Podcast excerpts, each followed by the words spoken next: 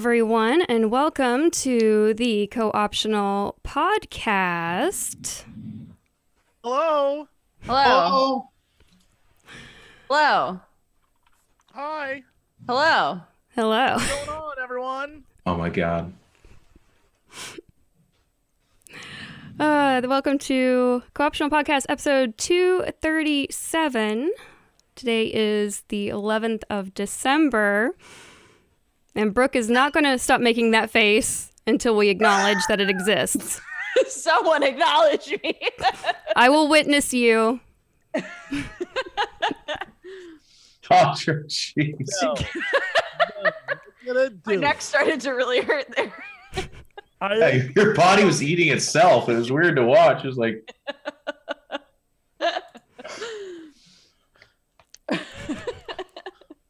I ain't gonna acknowledge.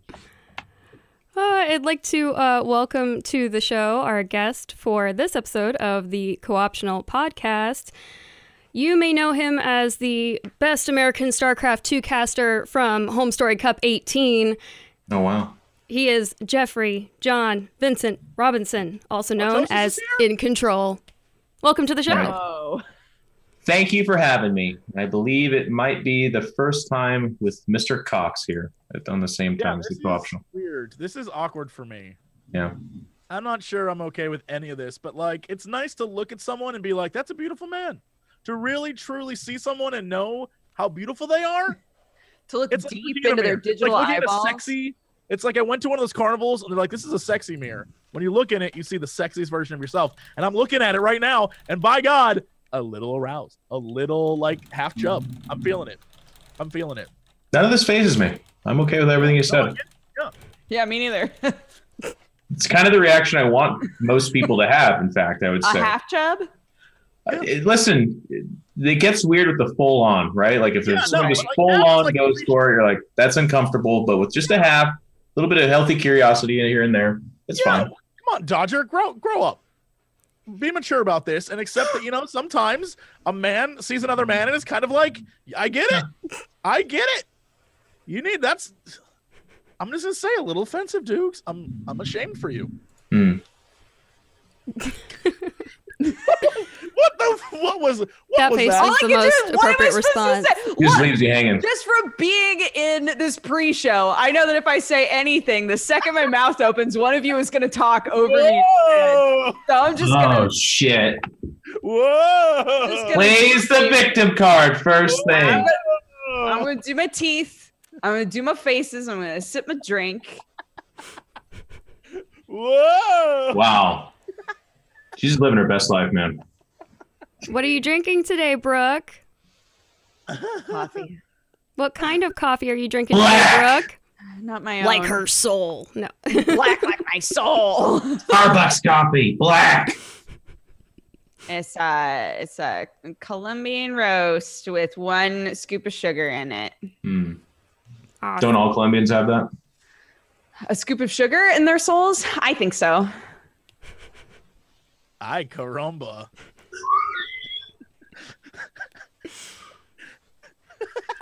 Hey, Welcome No, to the just last wanna- episode of the that- Co-optional Podcast. positive racism is okay. Negative racism is not. And I think if you just say if everyone has a little scoop of sugar in their soul, that people are generally going to be like, "This in control guy is okay. It's all right. It's okay." But if you say something like, you know, anything, Who was peanut butter- that? Who were you mimicking? Everyone. Oh, Yeah, all it's right. like every- That was an Italian guy talking Hey! about me, talking about Colombians. Okay, like it's a very diverse world out there. I don't. I just thought it was Protoss on ladder. Hey, I'm walking here. I'm walking here. Come This is- on. This is a kind of a slightly awkward and imbalanced podcast at the moment. Two Protoss players walk into a podcast. They play tennis and then leave. Um, yeah, so I'd like to, I guess, give you a little bit of background on Jeff for those of you who don't know of his miraculous works. Who Um, is this? Who is this person? Or his sweet pupperino. Oh, Both are totally worth mentioning. uh, Jeff hosts the Pylon Show on what is it, a weekly basis now? Yeah. It seems about weekly, yeah.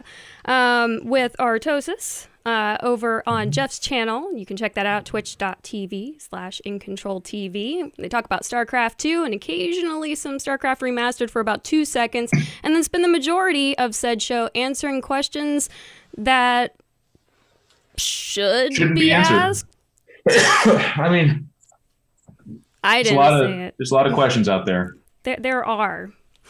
Uh, there's a Christmas episode coming up.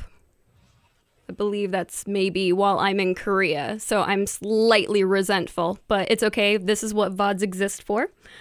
Um, Jeff also hosts Chapter Tactics for those of you who are Warhammer 40k fans, as I I, I don't know. Could if- I could be, about that much. Um, Chapter Tactics focuses on uh, basically tactical play and just all around how to be better and not suck as much. Um, you guys are talking about Chapter Approved recently, is that right? Yeah, uh, it just went up today. Oh, Chapter awesome. Approved is in pre-order and will be launched this next weekend. And for people that don't know, Chapter Approved is like basically the balance patch for the whole the game, basically. I know that it's sold out. That's what I know. Yeah, Was that Barristan? Was he barking? yeah. He just barked at nothing at all. Aw. What a sweet boy. Or it's ghosts. This is the face he makes too, and I'm like, hey. Oh, look at you. Go back to snoring, you sweet Hey, bubba. hey, Jeff. Hey, Jeff. hey, pal. There's a ghost in your room. That's what he thinks. Hmm. Oh, watch out, buddy. My favorite though is like some dogs, you know, if they hear something full on alert, like alert everyone, alert. Him sitting in bed, looking in the direction what he heard. Ugh. And I'll look at him and he'll look at me and I'll be like, any follow up? Are we in danger? And I'll just be like, no. I'm not sure. But I'm not gonna play, you know, I'm not gonna risk it. If there is danger, I've given you your chance. You could have gotten out. one me, warning is all you get. Just the one. No more, no less. Yeah, my cats typically like if I think that I hear something weird, but my cats haven't reacted, I think to myself, okay, there's probably nothing going on in the house, right? Because they're both skittish enough that if they heard something in the house, they would probably react, right? So I can typically just be like, it was my imagination. Um, but every now and then, I'll look at them and they'll be sleeping, and then they'll go, and I'm like, what does that mean? what what did you hear? What's going on? Is somebody in the house? Did it, did I miss something? And then they'll just Nothing to worry about. they'll just like slowly lay back down. I'm like, what is the, what is this? Yeah. And it always uh that's the moment at which I grab one of my fake swords from the garage and then walk around the house like who the fuck? Who's in here? I would say the cautionary tale for why you can never trust cats to alert you to that would be the movie Alien uh, in 1979, where Binksy watches as its owner gets devoured by a xenomorph. I don't think there's any way to recover from that and think that a cat would save you. But you have to trust their own self-preservation is the thing, right? I don't think that they would try to save me because they're they're you know they're little hell spawns, so they're very connected with death and they're cool with anybody dying. I'm sorry. What? What, what was that? But I think that they want to protect themselves. So if they hear something weird and they sit up like this, I'm like, are you what's happening? I try to follow their lead, is what I'm saying. I don't think that they're concerned for me. Hang on, I'm It's- doing my favorite thing in the world where people randomly comment that I'm too loud, then I'm too quiet. So let me just. Ugh. You're too Yeah, sorry about that. Now it's a little bit louder. You're too quiet. And someone will be like, I, "This is what I always picture people do." They're like, "They're like, hang on, no, no, that's not right. I, it could be. Can it be one higher? Can it be one higher?" And then I'll do it one higher. They'll be like, "Uh, "Hang on, shh. You know what? It'll have to do. It'll have to do." And I'm like, "What do you do for a living?" Oh, I work at a Burger King. Um, but when I get home, I put on my cape and I am sound person and um, every chat on Twitch. So. sound person. I mean, I was, th- you know, if the NASL sound guy got another gig, we should just be happy for him. But Uh, uh no. Burger King. Just the life of a streamer. Indeed. Hmm. Um, I did want to mention that uh, Jeff does stream other things other than StarCraft 2. Uh, he does amazing work in XCOM 2 as well, because I don't understand. Yeah, explain this one to me, Jeff, and I'm sure you probably Yeah. had this question a lot. What is it about ramming your head into a brick wall that you enjoy so much? like you play the well, I mean- hardest games. Yeah, it, it's always I've always been that way with hard games, but like XCOM is just the right mixture of RNG, luck, strategy, and skill. So all those things come into play. You can get unlucky, you can make the wrong strategy, you can just not execute, you can just you know fail. Uh, if it was too much RNG, it wouldn't feel like a it wouldn't feel like you're like expressing your cerebral fortitude. If, if it was too much skill, then it would be StarCraft, and I already play that. So at this point, though, I'm I'm like 2,800 hours into Long War II, which is a mod for the game that takes a hard game and makes it impossible. And uh, I now I play it because it's it's my white whale. Like when I'm when I'm playing it, I've got one wooden leg. I'm there's like water gushing over the sides, and I'm just yelling into the the dark abyss of the world. And someday I'm gonna beat it. And when I do, I, I'll probably have to cry a little bit, or quite a bit. I'm just hoping I'll be there. I, I a lot of times I'll come back in um, into the channel and I'm I'm just like, oh, are we on a different run? I have to go back and look at the VOD and and see where we are. And I mean, it's not that the playthrough is confusing. It's just you play a lot of it. Um, so I just wanted to make everyone aware that if you enjoy yeah. XCOM, please check out Jeff's channel because uh, he plays a lot of it and. I there is some Zen master stuff at work there because I just don't know how you don't just break every piece of very expensive plastic that you own. Yeah. I mean, I envy your warlord titan so much, but I think I would probably even break that with some of the the chances to to hit that you've had and just no, just Yeah. eh. Yeah, that shit's difficult. I I'm just I can't with those games sometimes they're just too good. brutal for me. prepares But you for life though it's Yeah. it's kind of funny like starcraft really helps you with your work ethic and i think it, it has an opportunity for you to like kind of learn to accept defeat or loss but with the kind of attitude of i can do better and it's on me and i can come back xcom teaches you it's xcom's like reaching for a cookie and just getting your hand slapped and being like well that was weird i'll try it again i'm an adult male this should be fine and then you just get I'm slapped again you're like I don't understand. I'm being told no right now, and then you do it again, and you just keep doing it. So there's there's life lessons in these beautiful little games, and I know what it is in StarCraft and XCOM. I think it's just that someday a piano can fall on you, and that's that's just the way the world works. It's okay. It's true. he has such a healthy outlook on things. Yeah, hmm. Yeah, like it. I, fe- I I understand the try try again mentality.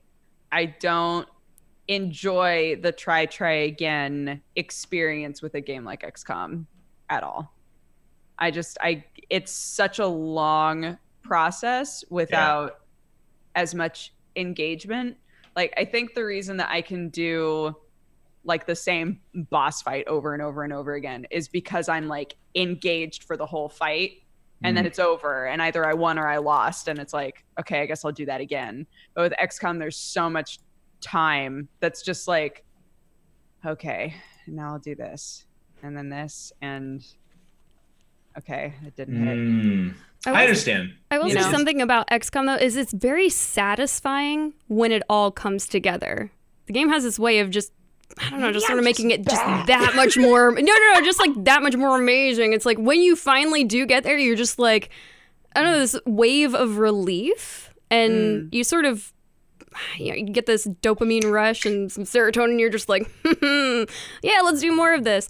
I, I get it. I just I don't know if I succeed enough in order to trigger that all the time. And Well, it's certainly not for anyone. I, but for me, my my best pitch to like the person hasn't tried it or uh, a dodger that maybe wants to try it again is that the payoff, the emotional buildup in that game is unlike almost any other game I've ever had. Where if you're tra- if you're playing it correctly, you're probably playing. You should be playing Iron Man. Doesn't matter what difficulty, whatever's fine for you is fine. But Mm.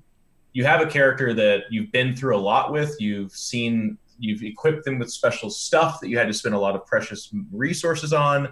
They have a certain role inside the squad, and then every interaction with them becomes its own little narrative that is really exciting and interesting.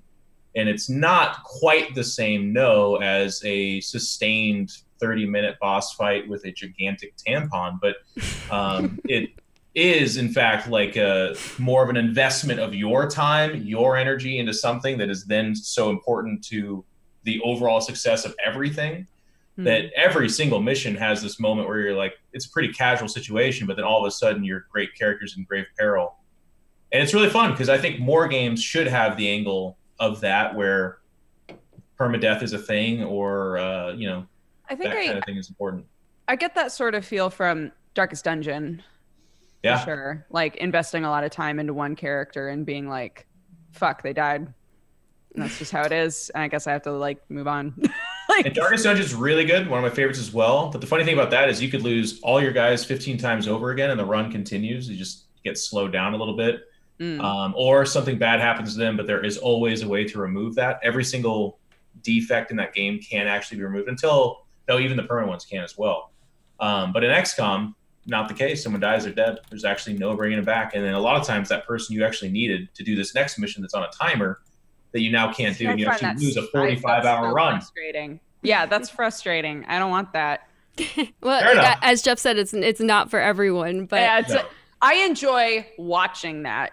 no, and so I do I. think XCOM is really fun to watch because of all of these things that you're talking about, Jeff. And I don't have the same frustration of like, I fucked up or the Yeah. game fucked me over, right? Like I just get to experience the ride of watching the same character like grow and watching, you know, you or Sam, Yeah. Sam played XCOM for a while, like like watching you guys play through the game and get really invested and all of that. And that's fun for me. And maybe that sounds really sadistic, but like that, no, that, yeah, is much is more fun, fun for me than actually playing it.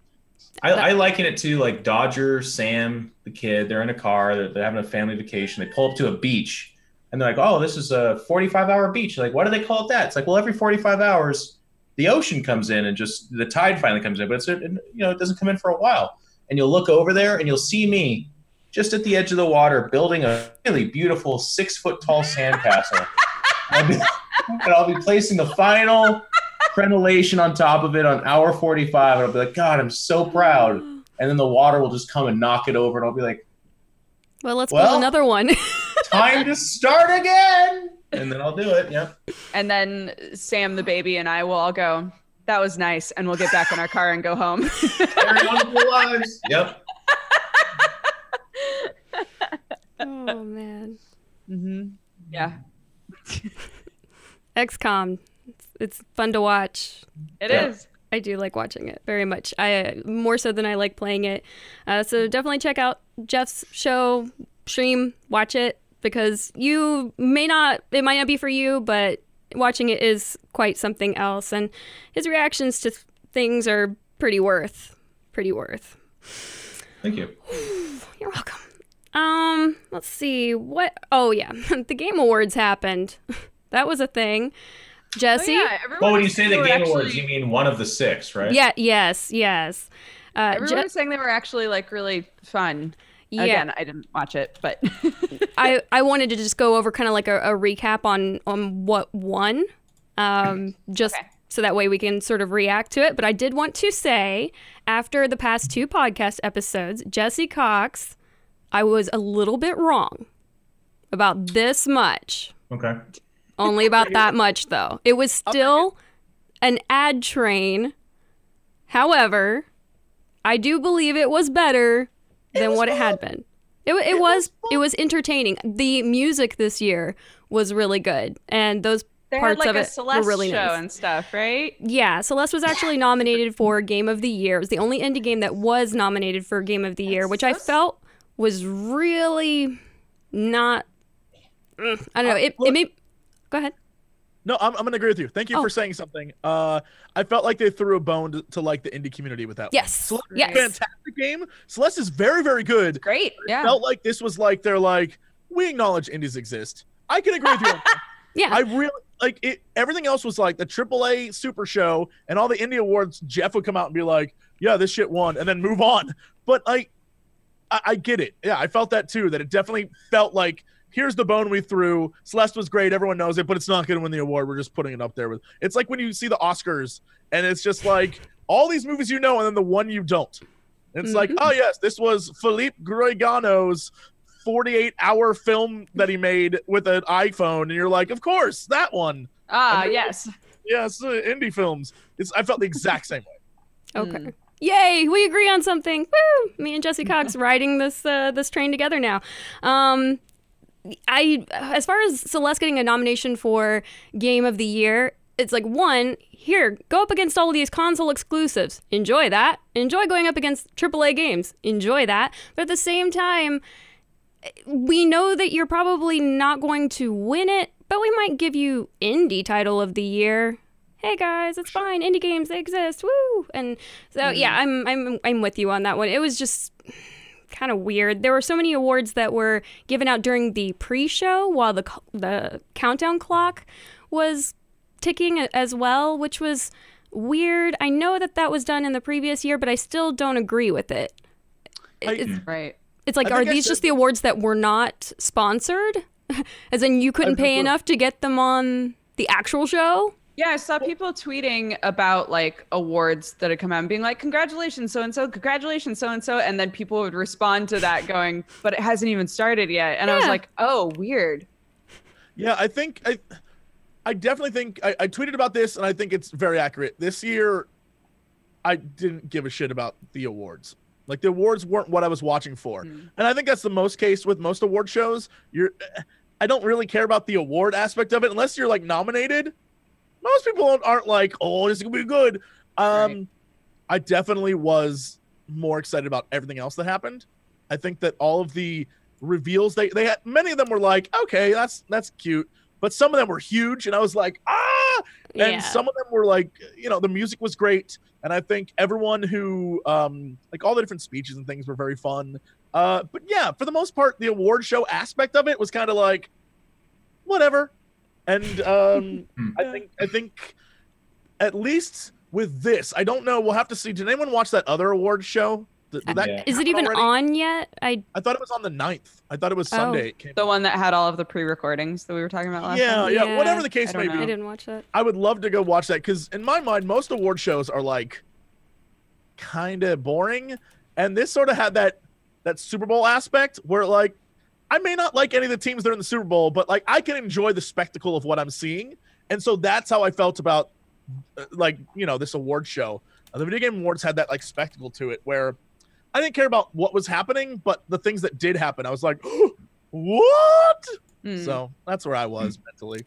Is it the, it's the Gamers Choice Awards, right? Ah, yes, the That's Gamers Choice is. Awards. Um, let's see. I thought that was. I mean, let's just be honest. They, they all are like the and then something game awards, and it's just Right. it's very hard to tell them all apart. I know, literally, I know what, what we're talking about because Geoff Keighley's been doing the longest, I think, and I just know the Geoff Keighley Game Awards. right. Right, same. And Uh, and this was I just knew this because uh, a couple hosts for some esports were Instagramming or saying that they were in the audience for it or nominated, and I was like, "There's a second awards show, Oh, and they're doing it I- around the same time. That's weird." Just go. There's a bunch of people who were just Twitter live streaming it at the time, and it looked like a shit show. Um, Oh yeah, it's already it's already happened. I see Well, the the winners and stuff happened, now. but they scheduled it during two football games on two different channels. I'm gonna be real with you. No one's gonna watch your video game awards. Um, but it, yeah, it. I think the overall vibe that I got from this year's Game Awards is that one, um, they really, us- like I don't, whoever they have who is deciding the awards or who's voting for people, it seemed like a lot of it was all over the place, and um, a great example of that is there were a lot of every like every other award was like Red Dead Redemption Two. Red Dead's a good oh game yeah. but it, I think it was one of those like it's a new thing. Anyone, this goes back to my uh, speech and debate days. Anyone who remembers speech and debate, you never wanted to be first. You never wanted to be first because by the time you got through all the presentations, they would forget who the fuck you were, and you would never win, never. Yeah. And so you always wanted to be last or second to last, or like you wanted to be someone to wrap it up so that you could have the impact on people watching.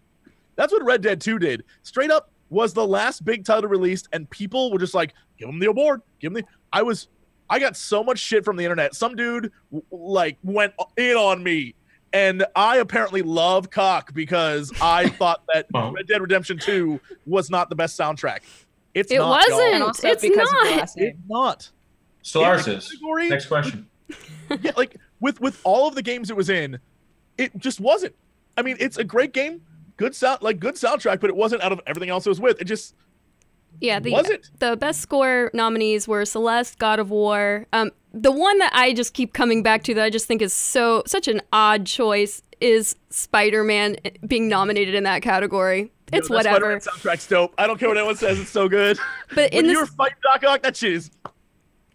but also Ni no Kuni 2 and Octopath Traveler. Octopath Yes. stuff, eh, I mean, the soundtrack was okay, but Celeste, I feel, should have won that or God of War. Either either or should have won that one, but But and that's that's the all over place of it. Where Yeah. God of War was just like a fantastic game, had all this Yeah. praise. Um, even Spider Man, fantastic game.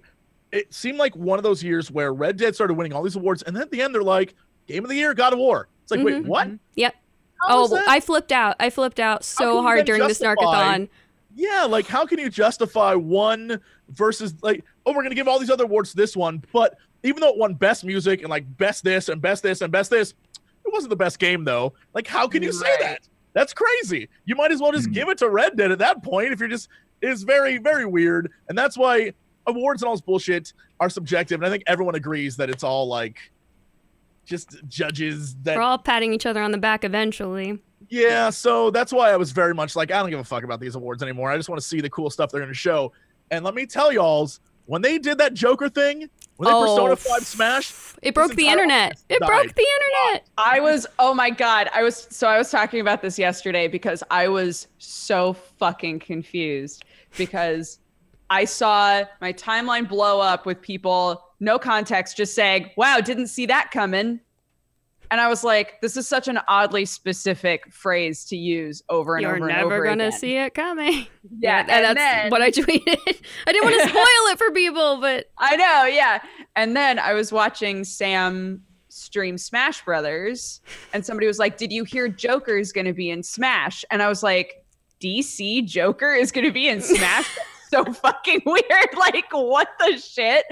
And then I realized what it actually was, and it all suddenly clicked together. And I was like, What? What is it? I, I still don't get it. Persona 5, Oh. uh, one of the characters is going to be The main character is Yeah. Joker in Persona Five. And it was just like a huge weird And- moment because it started, it, it was like a trailer and it just started like Persona. And everyone was like, oh, Persona's going to be on Switch. That's cool.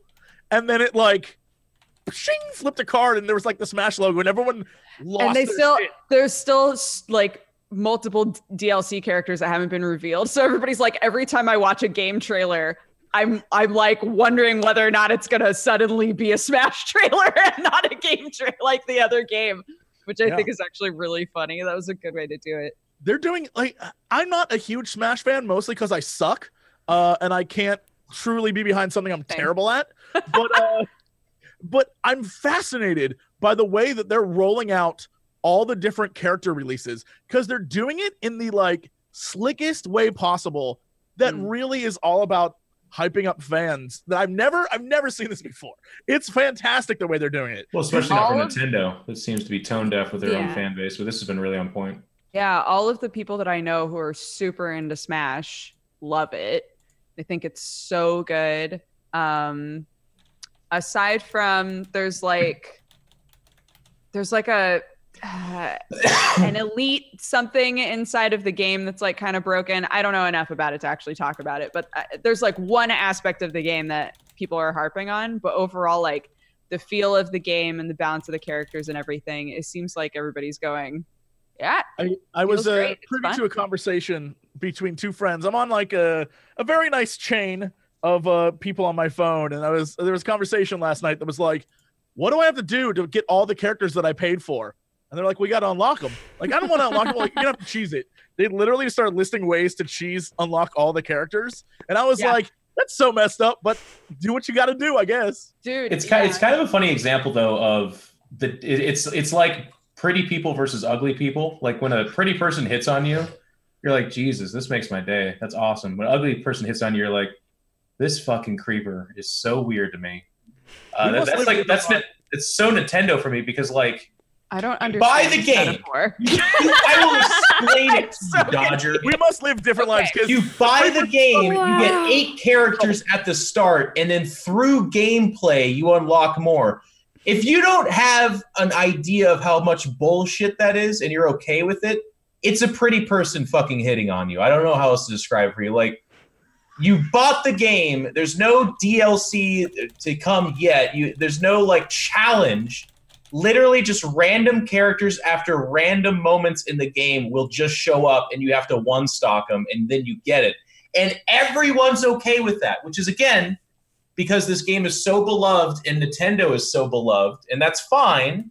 And it happens fast, but there's over 70 characters. We played it for like eight hours. We got half of them. Yeah. Imagine going to a store and be like, "I'll take Smash. I'll take Smash, please. I'd like to buy that." They're like, "Cool." There's a fucking parkour course in the parking lot behind. You need to complete that, then we'll accept your money. And you're like, "Excuse me, just give me the fucking game." They're like, "No, I need you to jump through six hoops and off a building." And and that's actually what happened, and people are totally fine with it. It's amazing. apparently uh from and this is this is the totally fine part uh actually Dodger, you can go. I'm gonna read you verbatim what the like thing that was said because it's amazing. Okay. Y'all know that unlocking characters in fighting games has been around forever, Oh my god! right? Stop! Stop! Yes, What? it has. You Of don't start with accepted. what's It's the percentage of eight out of thing inside seventy-four? the genre. Dodger, what's the percentage of eight out of seventy-four? And then name me a game don't that went care. that I don't give a shit. Oh my goodness. You don't give a shit. No, Obviously, you don't. That's my point. God damn it! That's what I was saying. I don't care about Smash. I don't think that Smash is a pretty person. Smash is the person that I side eye at, and I'm like, they're all right, and then I move on with my life. And then she's like, "Let me play this roguelike from twelve years ago." oh. I just don't. I just don't understand why you're equating it to like. I bought a game and they won't give me the fucking game. They did. You play the game you wanted to play. You play it and then you get more and more and more and more and more and more out of it the longer that you play it. And I get that that's frustrating, maybe, but like it's a They totally. gave you a micro penis. It's a normalized part of the and you're saying I accept the micro penis, and then I go, why? And she goes, did you know in fighting games you always unlock characters? And I'm like, yeah, that's. But they took it too far, Dodger. And you're like, I don't care. I give it They side gave me too many things. To, they gave me too much in this game. I paid money and they gave me too much. And I can't take it. This micro penis is too much for her. Oh my god. Uh, okay, so I didn't expect I just don't get someone it. to so be. I'm excited for Smash fucking 2 on Twitch, and they're like, listen, you start with three characters, but here's the exciting thing. There's 400 of those sons of bitches locked behind shit. And, and Dodger's like, that's a ton of shit. In fighting games, you always did that. I love it. And I'm like, all right, I'm gonna leave. I'm gonna leave the Your question was whether, like, wh- why are people okay with it? They're okay with it because we've been doing that forever. I'm going to alleviate this problem for everyone. I'm just going to give you the answer now. I'm going to solve it for everyone. Here's the exact conversation. Is there a way I can have all the characters I paid $60 for? I'm too old for this spirit bullshit. Uh, my dude, just cheese it. Play one 10 minute march. Uh, I assume that means match. Unlock the character fight. Press the switch home menu, close smash, start the game, play a 1v1 two stock match. You'll unlock the character fight. Win or lose, press the home menu, close smash, keep going. You unlock everyone in 90 minutes. That's what I'm talking about, baby. I could kiss you, my dude. Um, and listen to that. And then my favorite part is this guy's talking about fucking playing the game, card closing the game, reopening, playing it. And Dodge's like, people have been doing that since 1985. it's fine. You're acting like there are microtransactions in this game. The transaction is It's that you play micro the time transactions. It's the only thing we can't get back, Dodger. game. Just I can get money back. don't buy the game. You don't want to play It's it. too late, Dodger. I actually ordered two of them because I pre-ordered one and forgot about it. Dodger, it's We sitting on my do counter. not pre-order. Oh, I pre-ordered. we do not continuation pre-order. of this. Someday, someday, John and I in the afterlife will have the debate continue, but it will never stop. I pre-order games I want. I want to point out the, con- the con- conversation continues because a third member of this group joined in and said, and I quote, You're trying to hack the game. Don't be a little bitch.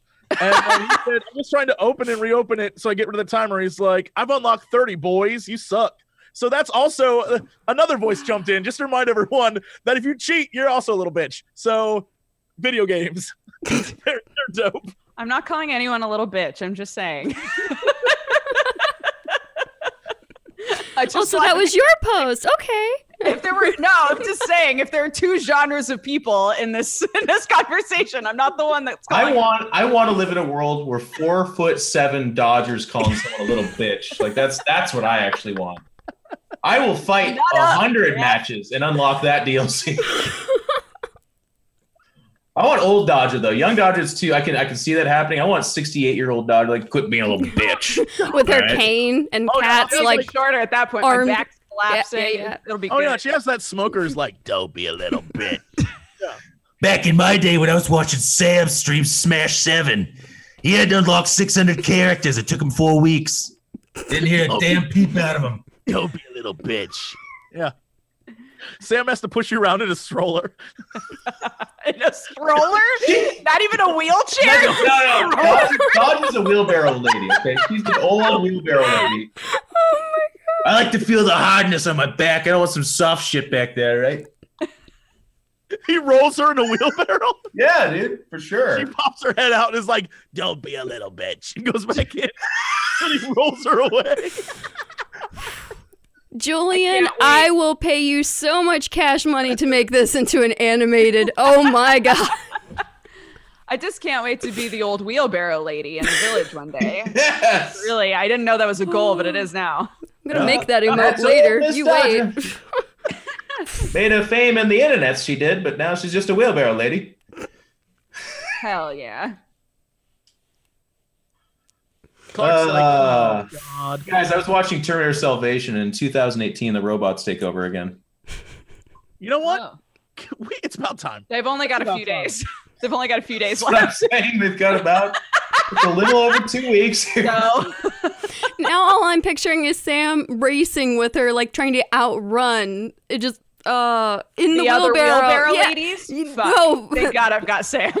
Yeah, yeah. No, the Terminator is Well, that's like the unspoken outrunning part about all being a wheelbarrow lady. is Oh. You need a wheelbarrow man. And It's Sam, true. You can't do it alone. no. Especially, yeah, especially when the robots are. Mm-hmm. Sure. Oh my gosh. Hmm. Where Video did, how did we get here? Uh Smash, apparently. That's Yeah. that's how that happened. My unexpected moment when I hear Dodger defending, unlocking 65 plus characters. Remember when I called Geoff a little bitch? I do. God, that was some crazy shit. We all went to a dark place. You know how many maps that game starts with, by the way? It's like a hundred. It starts off with a hundred maps. They're all Too many. Fuck. no, that's are great. doing to me? That's wonderful. Even if some of them are bullshit and a half, but then they're like, "Where's the characters?" Like that's the thing, my friend. You must find them. All I know is I was so upset. I went to the airport for just this oh. past weekend for for CWL Vegas and League All Stars, and I forgot my Switch. It was Smash launch day. We'd just done the Game Awards the previous night, and I left my Switch laying on my bed and forgot to pack it. And I'm at the airport, and I'm literally almost in tears because I'm not gonna get to play Smash, and I know everybody's going to be playing it when I'm at these stupid events, and they were. Right. Oh man, just And they were- surrounded by people playing Smash, and they're Yeah, like, it's like "No, we're esports is happening, people. No, let's be playing on our, our switches together. Like, what is this life? But it was happening, and I was just like almost in tears. But here, Dodger's just like, hey, remember when I called you a little bitch? That's just amazing to me. I'm just like, The this best is how you feel. this whole thing, by the way, Ugh. that the, the missing context of this that's so amazing. And it's not even that missing. She said it, but she's hiding behind DLC of like what you would think to be logical.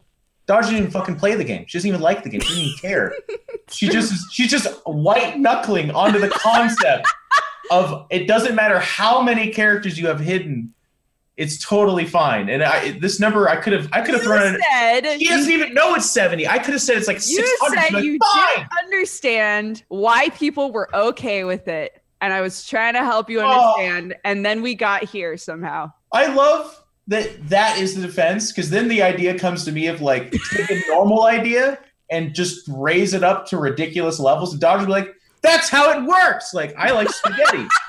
so what I did is I ate nothing but spaghetti for one year and I died of the diabetes. And she's like, he likes spaghetti. Why? Uh, what do we got? His life. He can make his own choices. I had Everybody back spaghetti. the fuck up. Yeah, don't be a bitch about it. Just have spaghetti forever. You little bitch. God. Smash. Eat some spaghetti. Who cares? Ugh. Fuck it. I wish I could have had that attitude while I was away from home. That's great. I, I was thinking, it's okay. The high point of your trip back is you're going to go home for one day, do the co optional podcast, do a, a role playing show later, and maybe play some Kingdom Two Crowns. But no, Yeah. picking up my Switch was kind of a little bit more of my priority before I leave for Korea. So that way I can watch KSL finals and be playing on my Switch.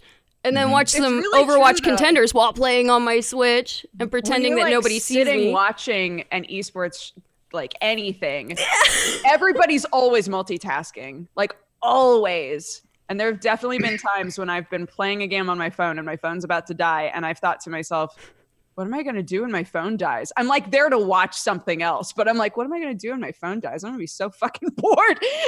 Like it's not that i'm not enjoying watching it's just that everybody is like doing something else at the same time it's funny it's really true though I've been to a Hearthstone tournament before as well. Anyways. Ha ha ha! hey. Ayo. Nice. Oh. Anyway, so the award shows they were pretty yeah, alright. yeah, we were talking about the awkward oh, moments in the Game Awards show. Um, Right. I, I do think one thing that Geoff Keighley might need to work on, only one, um, is maybe learn how to pronounce a winner's name before you give them the award. Oh, That'd be good. fantastic. It's not a it's not an award show unless someone does that. And if you can actually really up your game, announce the person that didn't win, then announce the winner. That's the actual way to go. Like Miss Steve Harvey America, like Steve that's how that works, right? Oh, oh yeah, yeah, yeah. Steve Harvey definitely does that. Oh, Mhm. oh my goodness. But yeah, uh, uh, pronouncing Eefje the way he did really. I just I lost it. I, I I saw her at League. I was like, "Sjokz, I am so sorry." that he did that to you. She's like, "I wasn't even watching. I didn't know that I won. Thanks." and that sums up like Jesse Cox's probably reaction to this whole thing. It's like, "Yeah, I'm just probably entertained, but I didn't watch. I didn't watch How it for did the." you know that's the that's the voice he has in his head too? That's crazy. I just imagine any redhead speaking, and and that's just the Oh. go-to. That's the go-to. I, I like to believe that instead of instead of like Black Fred Savage, the Wonder Years, you know, that voice, which never really has matched in in my mind. I like to Hmm. think that inside Jesse Cox's head is just some amazing nerdy redheaded girl, and and that is actually his Well, inner monologue. Yeah. His That's what I like to actual think. like mental narrator Yes. is not himself. No, no, no, no, no, no, no, no, because I think that would be way too easy. Way too easy. No, no. He's saying something now. Yo, bitch. No. oh. Sometimes we talk about video games. Uh, I like when Jesse's cheeks are red because it looks like the the coloring he put into his beard is on his face. Thanks. Aw. Thank you so much. All right, Dodger's gone. Now we can really talk You're about this. making me go. yeah, no, all right. For real though. Don't be a little bitch. For real, Uh, don't be a bitch. I know. I think I think award shows are really funny in that they are. I don't know. Maybe this is the weird because I, having been in esports since the earliest of times, like there's this weird always insecurity with gaming that wants to be mainstream. It wants to be legitimate. Like even if it is, Hmm. even if it is secure and it's doing fine, it feels like at least you can interpret or see ways in which it's like still like, hey, hey, look, no, no, no, look, look, we're just like that thing. And the award shows to me are just so completely rife with this that I, I can't actually get into it myself. I recognize that they're awesome and that people really like it. If you win awards, it's cool. And I think it's awesome also is a relative term. Let's let's like dial that one okay, back. maybe not awesome, but like There's they're nothing awesome about this. It's let's just say they're fun. inevitable. They're just going to happen, right? Like if Geoff Sure, Keighley sure, can do it, there's going to be five others. The thing is, when I watch it, and you just got gifted about a thousand. yeah, I usually don't. Louise. I usually don't talk about what happens in here, but dang, a hundred tier one community Well, sub that- gifts. That's all right. I mean, that's all right. Pretty generous, but that's a lot of really bad people not posting your chat. Just saying. No, just saying. Yeah. Um, just kidding, of course. But when you watch the show, like I, I don't watch the Emmys and Grammys. I used to. Like my mom watches all of them or whatever, and and I grew up with you know like I'm watching this important thing, and I'd watch a couple. But it was always just like, and now over to the sports day corner with Tom Hardy talking to some other celebrity. And I'll be like, and Tom's like, right then, yeah, so yeah, yeah, good movie, right then. And they're like, oh yeah, totally great. You know, it's just like it's all. It feels very plastic and fake. And Well, I, yeah, I would is. want the game show, the game awards, to to rise above that and be its own unique thing. But then they have these weird segments where someone comes over and someone else comes over like, hey, sorry, I'd have a better speech, but I was up last night playing Fortnite season seven, and I'm just so tired. And then there's people like, he's like, haha. Anyways, today's award for best battle between a boss and a player. and I'm just like, God, they want so bad to be exactly like uh, all the other award shows. The, the award show it, what they've created should not you're right it shouldn't be the guys coming out and giving awards or people coming out and be like okay today we're gonna give give an award for best like streamer cool no one like i don't i don't give a fuck but uh the other things they do during the award show where they reveal things and it Yeah. has this sort of Yeah. like e3 vibe to it that shit's fantastic and no other award show does stuff like that and that's a like they've like the replaced Oscars like- don't show trailers of new and exciting movies that are about to be made. Absolutely. and So I, I feel you on that point. like the Tonys kind of do like everything's a song and dance, which is, you know, if musicals are your shit, then you're gonna love that stuff. But um most award show don't most award shows are just like, and now a clip from several movies and we give an award. And this in between everything, they're showing you stuff about games. They're giving you new uh, trailers. Most of them, a lot of them were indie games, which that was really cool. Some of them I was like, I'll never play this, but I know a lot of people will be super hyped about this game. And like the new Stanley that kind of- Parable stuff, I was just like, what? Agreed. Wow. That is a unique feel to it, and that is cool. I do enjoy Mm, that. Yeah, I think that's the focus they should have.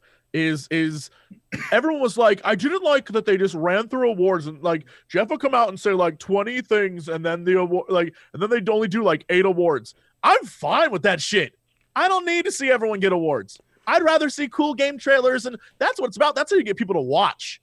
And But so that's not uh, what like, it's An entire It's- award show about coming in game halfway- trailers? But it's an awards show, so it should be about the awards, shouldn't it? Yeah, which sucks. like I'd rather I'd rather it not be. I'm gonna be real. Like I know it's an award show and I know that's the point of it is awards, but like a four hour award show is a long ass time to like Mm-hmm. care about a game winning awards. That like you didn't like I didn't do anything to make that game win awards. I don't like everyone who was like really amped about Red Dead winning stuff. I'm like, you didn't make it win that. Why? But they, but you could vote on stream, Jesse. Oh my goodness, we were part of making all of these things happen. I mean, when the nominees are, oh, I don't know, a console exclusive and a and a console exclusive and an indie game that doesn't possibly stand a chance. Oh, I don't know. Well, whatever could we do? But if we vote on Twitch, we made that happen. You, me, together, we did that. So now we're invested. Jesse just wants a game trailer show with occasional awards. Yes, that's exactly what. That's can we Well, call that's it what it was. game trailer award show? I'd be fine. I'd be fine if it was just like, I would watch a game trailers show. yeah, Isn't I that don't E3? Isn't that what that is? Yeah, Yeah, it's E3 supposed to be. mostly that. yeah, but we Yeah. need but more. it's in chunks. If it all could just happen in a four-hour period, just trailer. yeah, trailers. that'd be so. Good. If I'd we be could down. just like get everyone E3 to agree to do a four-hour show and call it a day, Well, I'd be Sony, real happy Sony's not going to be there, so maybe we will get that because I mean that used to be a pretty more people are lengthy show. I'd be Ooh. just thrilled. We call it the rhythm method here in the states. Thank you. Uh, so Red Dead 2 basically, I mean, I won't say swept because they didn't, but eight nominations, four awards, uh, three awards for God of War, two awards for Celeste, two awards for Fortnite. Uh, yeah, everything else was just kind of, I don't Even know, as you'd expect. Award was like every single person. Only one guy, Lupo, I think, was the only person where they didn't use all Fortnite footage. Yeah. But everyone else was all for And I was like, it's cool that these are the streamers you chose. I have no problem with with the streamers they picked, but like they got to play other things besides just Fortnite, y'all. I get that that's the hotness, but you can show random clips of them playing all sorts of things, and they just were like, no, no, no, it's all Fortnite. But I we get like, the, the best esports game to Overwatch, so it's okay. It'll be all right. Fortnite didn't win that one. Not that one. I truly don't understand. Although, shout out to uh, Fortnite players currently, right now, at this very moment, who are experiencing, I guess, whatever they just patched in is terrible, and people are losing their shit because it's like unbalanced. And I just want to say, congrats, Fortnite players. You're gamers now. Well, that's when you're that's your first actual step into being a true esports is having something Yeah. patched in that's imbalanced, and then you're like, what are these feelings? What what what is I, I feel anger, and it's like, yeah, you're in esports now. Welcome. Right now, Barristan is is doing my reaction to Fortnite. Yeah. Yuck, I don't know. Yuck, yuck. let gamers game. If people enjoy, it, I like it and stuff. And it's uh, it's definitely not for me. Um, the whole esport of the year thing is just a funny concept, anyways. Like just in general, Yeah, let's not Uh, dominate. that that category can just basically be who's spending the most money. Yeah. It doesn't, and it and honestly, like the the argument people would make is like, no, it should have been Fortnite. You mean that company that's par- promised twenty million dollars in prize pool in the next like several years? Well, it should have been Dota. You mean that game that has a twenty-five million dollar international grand tournament or whatever? Uh, But didn't win best who it? esports It's event of the year. which is a twenty-five million dollar buy-in for an esport league. Like, yeah, okay. Yeah, best I- I- esports event actually went to league instead of the international, and I'm I'm just like, "Eh, but okay. But I feel, I feel like this is this is one of those things that because of the amount of money involved, and I don't want to like, man, this is borderline conspiracy theory territory, but like even the uh, award show that was on the 9th, the Gamer's Choice, like all that Hmm. stuff, a lot of it, uh, besides the award show, just and like awards in general, just pats on the back, like industry pats on the back. Yeah, A lot of this has this vibe of like money involved yeah. uh, and especially with with the the many of the award shows we see in gaming that I don't think is what you see in the world of um like other things at the moment like like movie and TV even though there's a lot of money and shit involved in that. A lot of it's like the indie darling one right? But in this stuff specifically there's definitely like I I, I can't I can't shit on like any of like Ninja for example. Like is is a cool dude. Um Mhm. but I definitely feel like a lot of the awards of like we're we're going to get like it almost seems like some of the awards are like well we're gonna base an award show around like Ninja. And like we're gonna like bring him in because he's like transition between gaming culture and celebrity culture. And that's gonna bring in more eyes or we're gonna like this game is very very popular so we're only gonna talk about this game. And this thing has a ton of money involved so we're gonna focus on and it just seems like gaming esports and just the general world in which we live in is mm. still kind of like wild westy to me it definitely Well- seems like not to be that sort edge of like- urgency, but like that's everything. Like I 100% agree with you. There are going to be segments with the guy that's approaching what like five million Twitter followers or whatever, and is like the biggest thing right now. He's in commercials. He's on ESPN's magazine. Like, yeah, you're you have him there. You're going to put him in all the segments, and you're going to shoehorn the shit out of it. Did you watch the thing where he's talking to the Muppet? That I've- was I've never had my testicles pull so far inside myself that I was literally gurgling my own nuts during the entire segment, and I could not. Though what's kind of nice for me as a curmudgeony old gaming personality is I was like, this is why they pay experienced and good people to host segments, and this is why being amazing at a game or having huge fame doesn't necessarily mean you're good to be on camera in a segment. Because I was just, and it's an impossible thing. He's talking to a fucking muppet, but it was just like Sure. the shtick with Ninja is so bad every time where they're like, Fortnite, isn't that that game like kids play? It's like, no, man, it's great. Everyone plays it of all different ages and sizes, and it's just a, it's, a, it's a wonderful game, and I love it. It's so great. And they're like, Fortnite? And he's like, ha, ha, that's not what it's called. It's not called that at all. And I was, I was watching. It's like, it was so uh, bad. The I, this, this I, I hate the Fifth Element was Well- criticizing 20 years ago. Go ahead. But it's it's it, it- but the the whole point is that I don't. It's not about what awards were chosen. It's not about who the awards went to. It's just like the vibe, the overall vibe of Oh, okay. gaming award shows feels like I don't want to say seedy, but it doesn't feel. It's like at least with other award shows, eh, be it the Oscars or the t- they've covered up the seedy element with glitz and glamour. And award like gaming award shows don't have that. Like That's is- the problem. That's a, that's the business model issue though for Geoff. He's like been very outspoken about how he's taking sponsored segments, he's putting his own money into it. He he's letting people buy in, and when someone buys in, that's how it gets done. But you don't have the ability to then be like, actually, I think this is how that scene should go, and this will represent your product the best. They'll be like, no, no, no. I paid you forty thousand dollars. You're going to give me my two minutes, and Jim Sterling, who is in writing uh, in our department, wrote up this segment, and it's fucking fantastic. His kid says it's going to be great, and then it just goes to TV, and that's how it always fucking works until you get to be a big ass dog like the Oscars or somebody else, where someone's like, "I paid you money for that," and they're like, "Bitch, I'm bigger than you. You'll be happy to pay me money and be a part of this." Geoff Keighley's show's not there. None of them are. And you're exactly right. That is the gaming world right now. Like, it, it- like right now, there's so, there's some fucking exec who's like, Genna, I've got six million dollars. I want to sponsor your next show. It's going to be on Trojan condoms and how they're fucking the best. And I'm going to have Dodger wear one over her face. And Dodger's like, I will not. Sold. Like, yes, I'll do it. And then the whole thing will be a shit show. But that's gaming. And until you get to a place like That's Facebook gaming. stuff where someone's like, I'll pay you six million dollars to wear a Trojan condom on your head, they'll be like, no, but Samuel Jackson will do it. And then they're like, okay, I'll go to Samuel Jackson. He'll oh, be doing that for the rest of his life. It's it's just like a weird vibe. Like overall, there's just like a Six weird million. vibe. yeah, it, it. it's it's a it's a sell outy vibe. That's how it always has felt to me. It's always felt like a bit of a sellout show, but you you sort of knew that going in. It doesn't make it Sure. better really to have the awareness. I guess if you can set your expectations and you are that person, you're like, oh, here we go again. This is yep, mm, this is the show, and it's gonna be mean a like little like just this. this award show. I mean like Oh, all award shows. Yeah, yeah, every yeah. gaming Okay, award show so feels the same way. I have been Yeah. I have been side eyeing my other monitor here for maybe about the past 10 minutes because after you brought up the other award show, the the not the game awards award show, um, the category came up most anticipated game. sure. Mhm. It's a game that's not even out yet and it wins an award?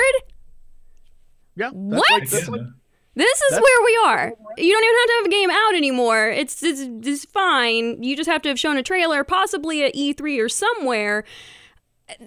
I just we haven't even seen enough of almost any of these games to possibly give it any credence to be like, oh yes, this is who should win this. I- the, the Last of Us 2 wins this. And the only thing we've seen of The Last of Us 2 is that there's still really, really bad stealth mechanics. Congratulations, you're so anticipated. Oh my I would- god. I would love to be in the boardroom. So imagine your game wins most anticipated game. Your game releases the next year, everyone's sitting around the day after an award thing, and you didn't win game of the year. Like, how do you how do you have a trophy that says most anticipated game? the game releases, you have no other rewards. That must be the most like defeating thing in the world. the whole concept is like, yeah, we really, really want to see your game. Oh, like what do you do? I It's would like never, pageantry, man. And then you turn out to be a piece of poop. I would never want an award that was like everyone's amped for your game. The pressure is that's like just the pressure award. Like, don't fuck it up. The award. hmm It's it is literally people who would make game trailers. That that is the award for them or movie trailers even if if, if No, we're at the that- Oscars. You know, That'd let's be a cool award. It would be a could award. Are edited and done differently. Right, it's a- that it's a be amazing. package. It's it's a it's a promo package. It's you know a lot of times outsourced, done by different companies. Even that would be cool to see. But anticipating the entire game almost solely based on trailer footage because there are some games that we have seen some gameplay out of. But Death Stranding being nominated, we still don't even know what the fuck What? Death Stranding is. Not even a Hideo Kojima knows so what it is. However, if it was the trailer award, I'd give it to that shit in a heartbeat. Yes. I'd be like, that is. I've never been more attached to a thing that I don't understand. Ever. And I'd be like, Yeah. that wins best trailer. All those trailers, best trailer. You win it over here, Kojima. You deserve this because I don't know what the fuck I'm about to play, but I'm gonna buy it. Do you know who does not win this award though? Who is in this category? Anthem. I'm so sick Well, that's of because everyone's seeing like, "What's Anthem. Destiny 2?" We're getting I am 2. so over it. I oh, am Don't- so yeah. over Anthem. I just and, and that was the other part about the Game Awards that I think explains the slight seediness feeling is because you know when the people show up and they're like, "Hey, so we've got this footage for you, Geoff Keighley. Here, show this on your show." But then I also want you to bring me on stage to talk a little bit about all the other stuff that we're doing in exchange for that. So it's it's a little bit of bargaining, a little bit of a mm. tit for tat, and it just it's not natural. That and bringing out Christoph Oh. Waltz out to to do this whole little jibe of Haha, I prefer a mouse and keyboard. Haha. you know, Academy Award winning persons making video game jokes. Hoyuk. Oh my goodness. Please, Yeah. Jonah Hill, please come to more video game award shows and phone it in. We will give you a game award. Here, take mine. I It's fine. Can I tell you it's something? fine. I I will send it to you. Can I can I tell you something? I will truly I truly 100% do not understand how Jonah Hill could like be as lame as he was when the dude a video game playing pothead. Explain to me how the crew he rolls with doesn't get games. I truly don't understand. The dudes, you just see them just like chilling out playing games. How is it possible that he's like, I'm too cool for this? Fuck you. I say redo. I want to redo, Jonah. You owe us this. I know you a big old nerd. I know you a big old stoner nerd. You can't be too cool for this. Redo. We need you in 2019. Come back and be like, look, I'm high right now and I don't know what's going on, but I play games. Saying Jonah Hill, right? Yeah, I mean, if we brought Seth Rogen back Yeah, or something like that, that'd be different. But yeah, I mean, they, they, they Um, all roll together guys. though. It's just like bring Michael Cera with you or something. I don't know. He seems like a lot of fun. I demand- I'm not gonna yell at you. I'm not gonna yell and complain about how like I thought it was lame. I'm gonna say I love you enough to say redo. You get a redo on this shit because that was lame, my man. And I know, I know deep in your soul, you big old nerd burger. So how dare you? I, I it's weird to I mean, sure, call it Jonah Hill, but the fact that Joe Joel McHale still gets gigs doing this when the first time he did this, he I've never seen someone so embarrassingly A phone it in, but B think the angle to take is hating on games and calling all gamers like virgin nerd losers. Yeah. you haven't seen old works. clips of that. It, it was only like three years or four years ago or whatever it was, but my God. And there he is at every fucking gaming. He's at one of them. And, and he does a better job now because the feedback he obviously got was like YouTube videos of highlights of how bad it was. Well, this They just they just rolled him into a meeting and they were like, "We're not going to say anything. We're just going to Yeah. show you a compilation."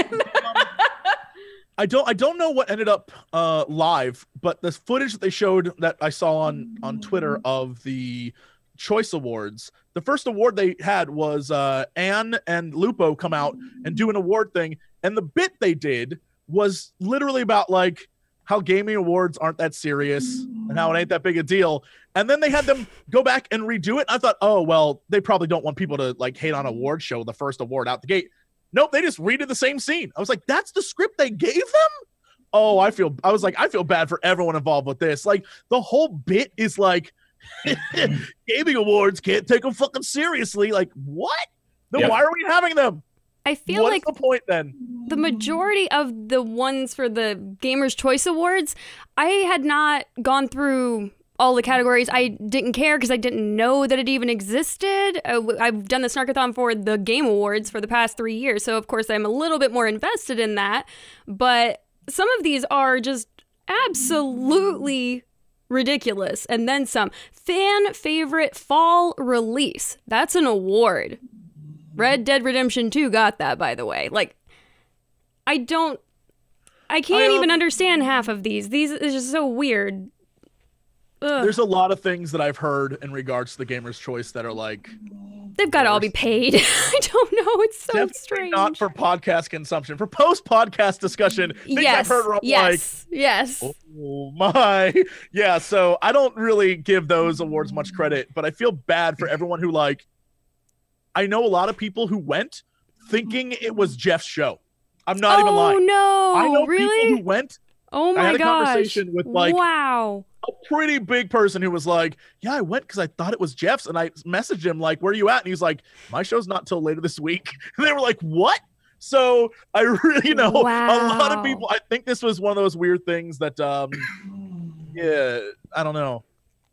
The only thing I, I will just- say is fan favorite indie game was Subnautica for the Gamers Choice Award, so that's a thing. You know what? I will never play Subnautica, and I hope I that know you won't. I know you won't. I hope that it's a virus that destroys it from the world. But I'm thrilled that it exists because people seem to love it, and I'll never hate them for liking terrible, terrible things. I like shit, so that's cool. Whatever. Should be your new tagline, Jesse. I like shit. I like shit. It's cool. I like shit. Yeah. And then it's like just thumbs up. Like I like shit. So it's about- I can't, Oh. can't hate people for enjoying garbage because I love a good garbage game. Sometimes them games is just what you need. Oh, for life. sure. Mhm. So, uh, just running through some of the game announcements. Um, Atlas actually looked kind of cool. Um, Let's see. Crash Team Racing, Nitro Fueled. That was You know a- what? I've Everyone wanted so many that. people really They all freaked for that. out. and I was like the hype was so real for them. Thrilled for you. Yeah, I I- I ain't gonna play it, but like I'm glad you're excited. I can't be mad at it. Uh, what I will say though is that uh, the amount that we did not see of Dragon Age, the new Dragon Age, was expected. I mean, I expected not to see a lot of it. It's not far enough along in. I already have the prediction Uh oh. that the next big like award fight is going to be between the next uh, Elder Scrolls and next Dragon Age. They'll both come out the same year, and that'll be the next big like big who's gonna win. And I'm fine with that. I can't wait to see what happens with that shit because Dragon Age they got to rethink some of the stuff there. And I swear to God, if the next Elder Scrolls is just Skyrim again, I'm I'm gonna be pissed. I'm gonna If be they don't pissed. Switch out the engine at least, I, I just don't Yeah. know what is going to happen. We need to need to get a bit And of an upgrade, just a bit. PlayStation 5 rumors, y'all. I'm excited for that shit too. Why Sony's not going to be there this year is like Mm. next year. PlayStation. I'm. I want. I want all this. I want like. I love the future gaming. I'm ready. I'm ready to like be blown away. I'm ready for my holodeck, y'all. I just want to Ah. sweet, sweet eight pound four ounce little baby Jesus or four pound eight ounce, however big you are, little baby Jesus. I'm not going to judge you. I need to just live long enough to have a holodeck. Bury me in that shit. I don't care. That's all I want. That's all I want in this life. Just to make it to holodecks. And then you can just put me out on an iceberg. I don't even give a fuck at that point. I'll be like, I did what I set out to do. Mm. Bye, everyone. And I'll blast off. I'll return to my home planet. I'll just get my shuttle home planet. like, bye, like- everyone. If they created a situation, you know how there's always sci-fi episodes of shows and things about um instead of you dying, they preserve your brain and then like upload your consciousness into like a virtual world and you can just live whatever your best life is for Mhm. eternity. Would you want that or would you no, be because that's a lie. that would Because go that's a lie. Oh, we getting into it now. That's a lie. Because it Are we? Is I it mean- daughter time again? Apparently, we've gone full you. transcendence. Thanks. You little It'd bitch. It'd be a copy of who you are. And uh, even though I'm not a huge fan of Soma, the ending of that is exactly right. When like, Uh-huh. if you transfer yourself to someone, like they're still the you. So like, there isn't like, like I would still be dead. Really? That wouldn't be me. That wouldn't be my. That wouldn't be me in there. It'd be a copy of me, but I'd still be dead. So like, you know, it's one of your those things. consciousness would still exist. No, I, uh, my consciousness would be dead. I, I understand that you're would be a saying copy of you would be dead. Yes, and my But consciousness like- would exist. that's like saying is it worth it to go into another dimension to like time travel if you think that time traveling is going to send you into another dimension and the world that you return back to is still destroyed Sure. would you still time travel to save a different dimension if you knew about it Uh, it depends on what the. I mean, like, there's outcomes and there's variables, and it depends on like this is like Star Trek when they when they uh, teleport down, and it's like all their atoms were scrambled and then put back together. Is that the same person? Right. So if like, the androids attacked and the whole z squad was destroyed would mhm. you jump into your mom's time machine and then go back in time to try and stop the androids from destroying the world even, even if the even if the time that I went back to was an alternate reality? even if you knew that when you go back when everything's sorted and you go back, your world is still destroyed because you went to another dimension and save those people.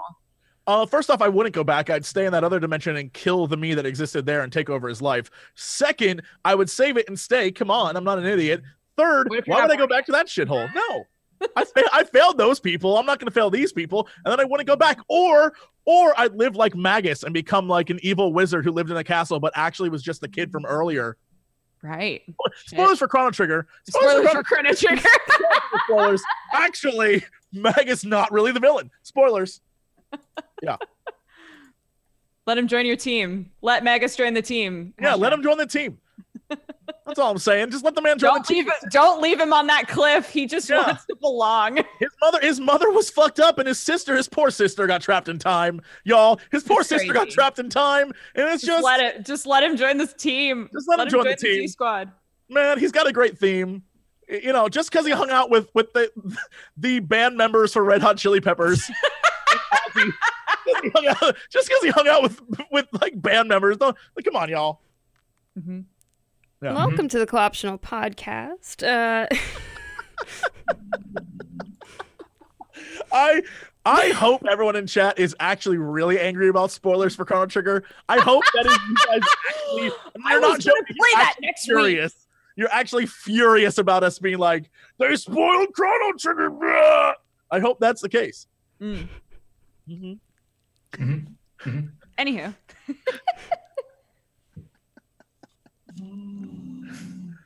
thank you, Barriston.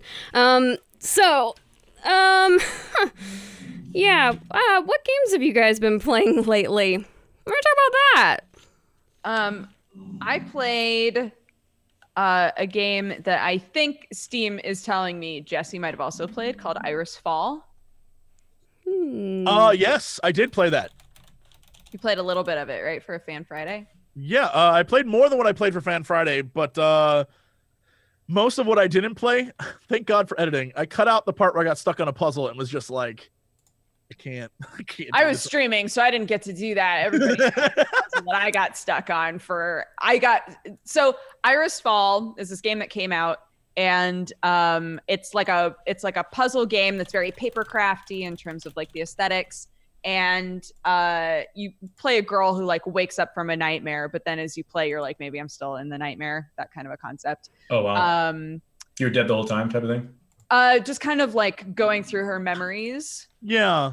that sort of a thing Mhm. uh, the puzzles are actually really, really interesting in it, and it plays a lot with light and dark. Um, the mechanics What feel very like contrast. What is that game that Um, came out a while ago that was by the same team that made uh We Happy Few?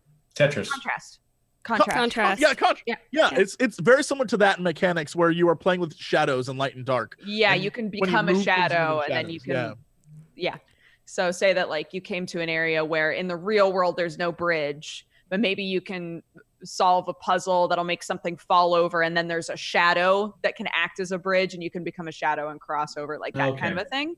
3D Mario. Um, Got it. But then there are also straight up like measuring cup style puzzles where it's like, can you get all of these liquids? I hate at the those. I can't. The answer is no. I still can't do it. It I can't math is, I in cannot do that advance. I can't There's a math five steps ahead in order for that to happen. I don't know why I'm so bad at stupid liquid ga- the ugh. Yeah. I So hate there are those. a few puzzles that are that are along those lines, right? Like a contained like brain puzzle.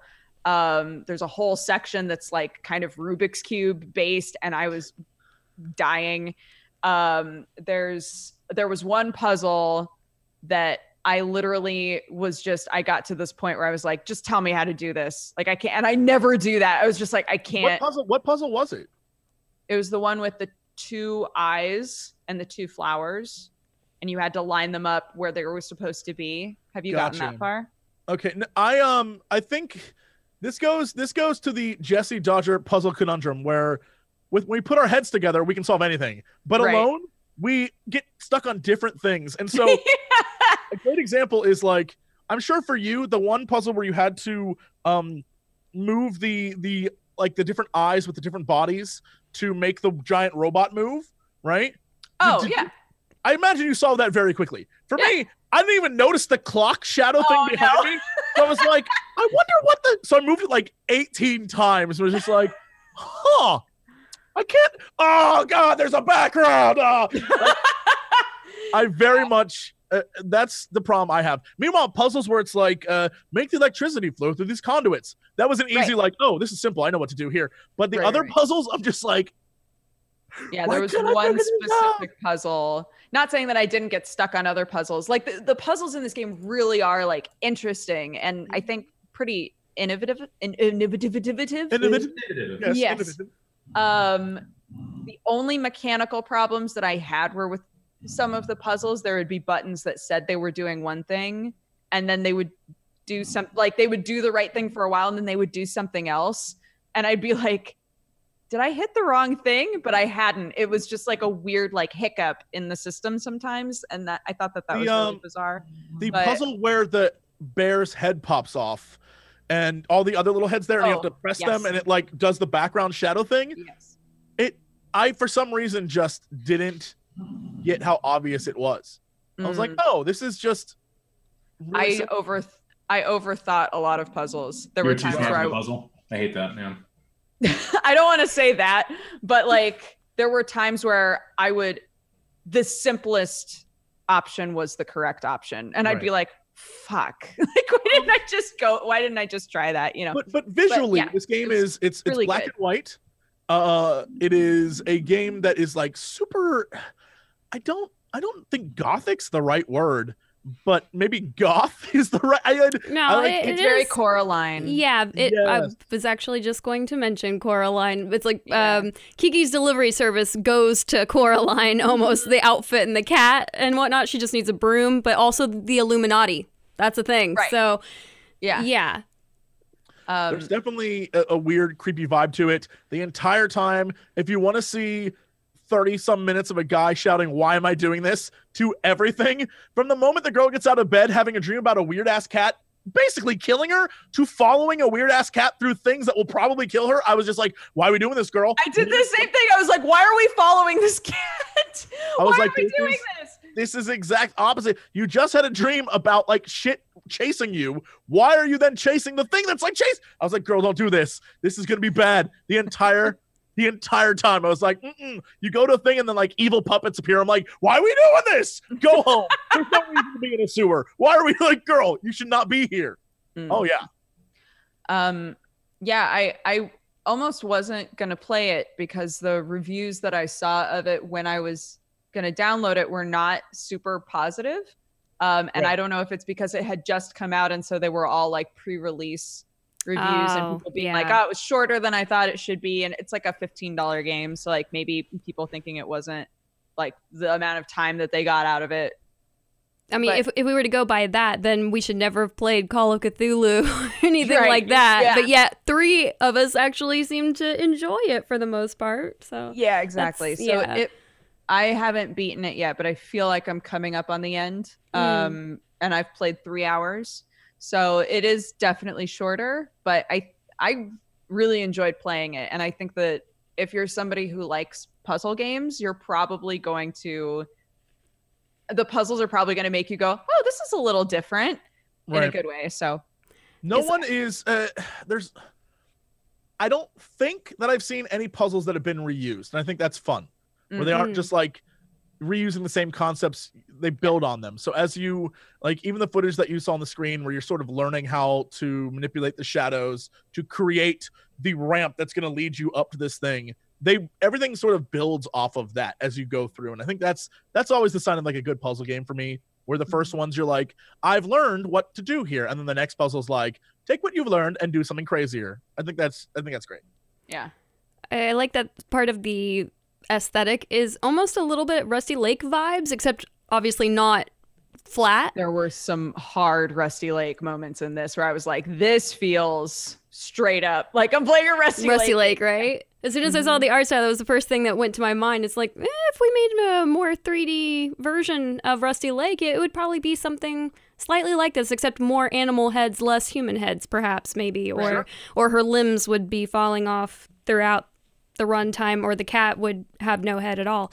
Uh, so yeah, it looks very interesting. Jesse, did you say you finished it? uh i've not finished You it have not either. finished it either. Okay. All right. But Mm. uh, it looks creepy and interesting. So there you Yeah, go. it's, it's not scary. It's not like deeply creepy. It just feels a little sinister. Huh. So Right. yeah, it's it's good. Cool. Um, I also the last part of the council came out, so I've now Oh, played yeah. all of the council. Jesse, oh, do haven't keep up with the council? I uh, have all of it on my desktop, and I just need a day where I can like play. And Mm. so I'm I'm ready to go nuts because I have a lot. of like, don't spoil this ending for me. Oh, I wanna won't. see Yeah, what I can- I'm. I'm not even going to put any of it up on the screen because I'm still in chapter two of or Okay, three of the was gonna ask council. So yeah, yeah. I. I am not. I'm not in it far enough to Right. to comment on the What I will say is the game continue does this. The game like ramps. Mhm. Um, Can I still?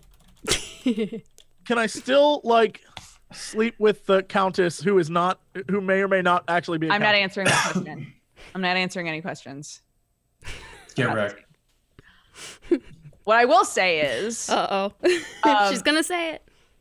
What I will say is, I have a lot of people who have watched me because I've streamed every chapter. I have a lot of people who have watched me who have said they've gotten extremely different scenes from me and extremely different endings from me. Um, I tried when I got an ending, I went back in the chapter and tried to do something different right at the end, and I got the same ending. And um, a lot of, well, mostly the same ending, and a lot of people were saying, "Oh, I got a completely different ending," which says to me Hmm. that the things that you did in the other chapters actually did affect Sure. how the game wound up, which I was pleasantly surprised about, and it makes me really want to replay it. Mm. Um, so yeah, overall, I would say it was a it was a positive batshit Cool. experience playing the council. Yeah, Those are my favorite. Positive batshit experiences Yeah. are what I look for in games now. yeah, right. Fact. That's what I want. That's I honestly I want. think I think both of you. I want both of you to tell me how you feel about this game when you finish it, because both of you have not played the last couple of chapters, and the last couple of chapters is where I've been like, "What?" So I need, I just really need you guys to. to I, I have a 20 hour flight tomorrow and I have nothing else going on. Perfect. So play Kingdom Two, finish the council. I've been playing Kingdom 2. I actually managed to get a pre release key. So I had been Oh, playing nice. uh, Kingdom 2 for, for a while. Um, I'll probably talk about it when we come back a little bit from a break. Uh, we do need to take a little bit of a break, and we have a sponsorship spot from Audible as well as soon as we get back. Um, but yeah, more games after the break. Hmm. You guys are watching the Cooptional podcast, and hopefully we don't run too much over. I know we started late because that is entirely my fault. Um, but yeah, we will be right back. Welcome, welcome back, everyone, to the Co-optional podcast. Hello. Hello. We are joined today by the amazing Geoff iNcontroL Robinson today for our show. Hey, thanks for having me. No worries. I see there's an addition to your background, young man. Are you showing something off there? People ask, they want to see it, so it is. It is the most gorgeous, gorgeous nerd plastic ever. I love it so much. I can't. As soon as I saw the very first time he posted it after it was painted, I Googled because I was curious. I was like, hmm, I wonder what that would set me back. I was told no. I was smacked down and said, "No, you can't have one." but it's okay because I can I can look at Geoff's and and longing and just be like, "That's cool. He has a thing. That's nice." it is very very cool though. It's okay. In According to it. exchange, I get I get to make weird things that cost less and are much larger, but Yeah. significantly less portable. Well, as some would tell you, it's not always the size that counts, it's how you use it. Very true. You only have Yeah. so many points. Um, phew. uh, how is how is Warhammer coming along for you? By the way, as far as tournaments are concerned. It's great. Um, it's really fun and exciting time because uh, 2018, the company's stock value went up like over 500, 600%, something like that, which is Wow.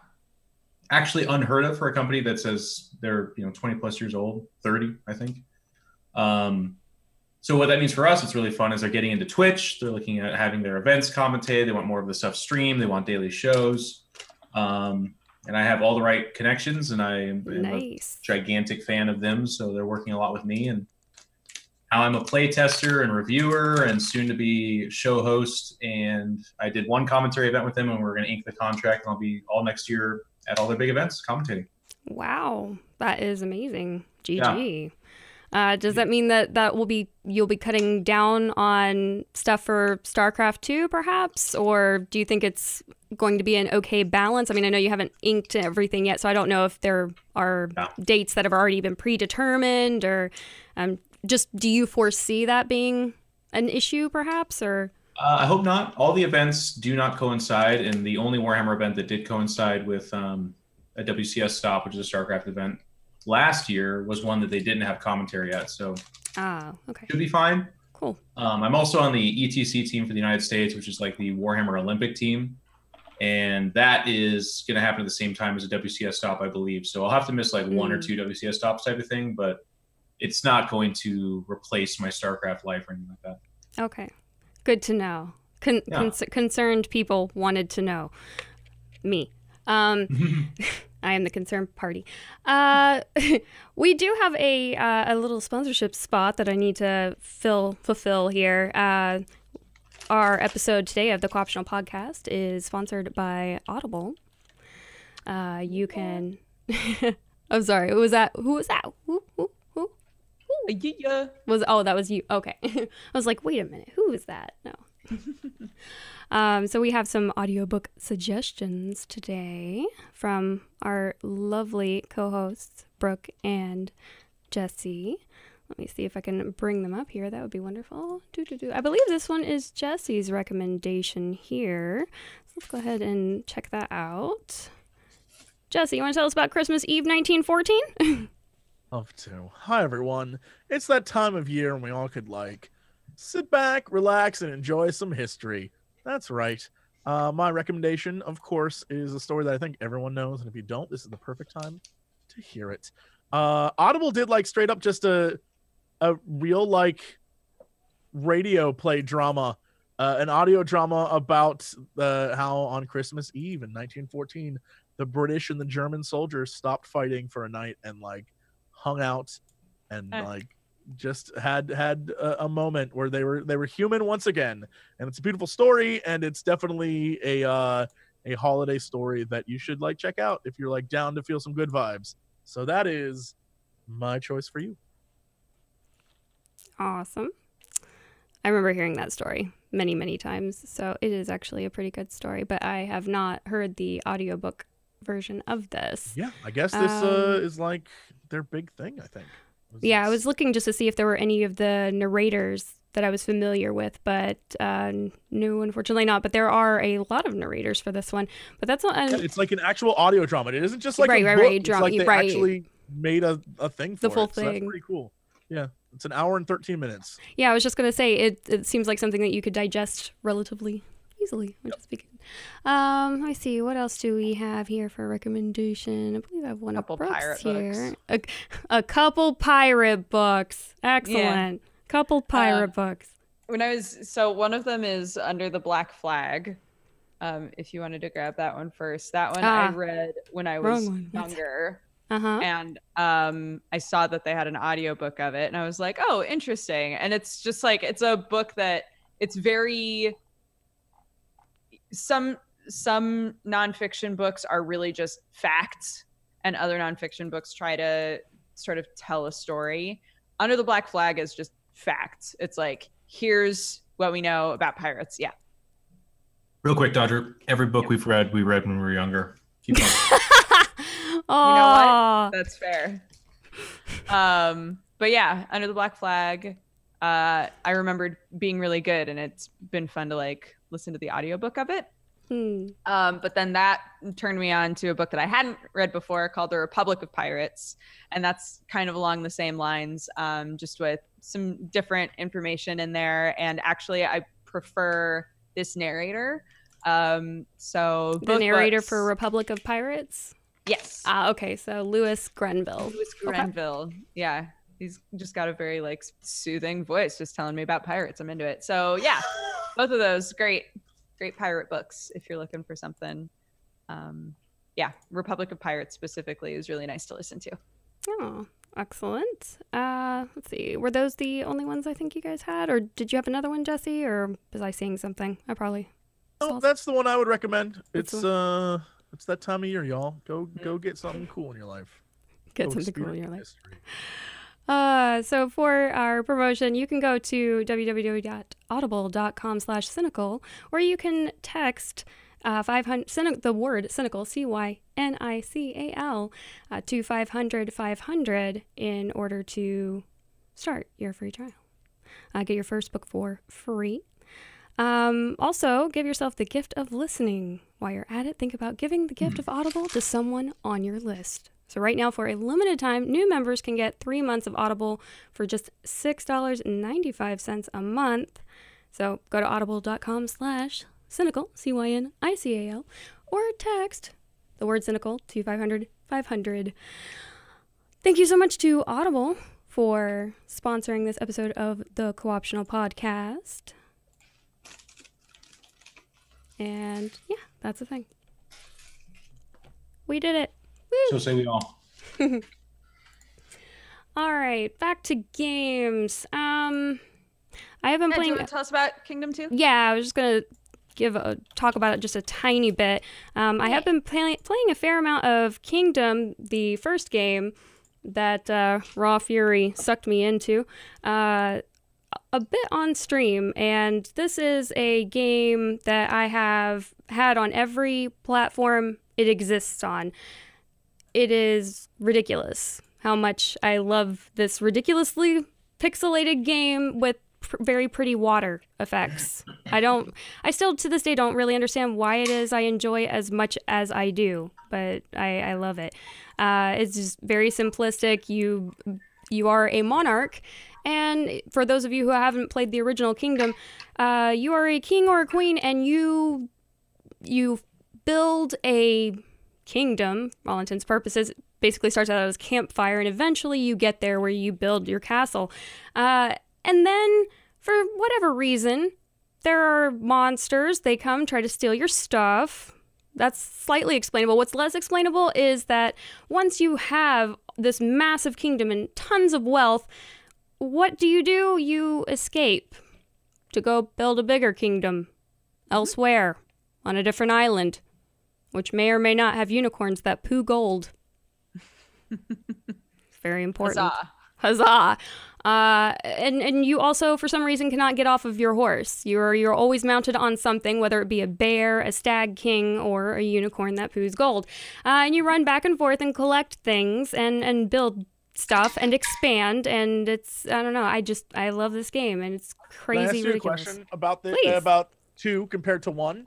Mm. Uh, my biggest problem with one, even though I too really enjoyed it, my biggest problem with one is that the um when like you never quite knew where the monsters were going to attack from, Mm. and when you built up your fortifications, your soldiers would sort of like go wherever the fuck they wanted to go.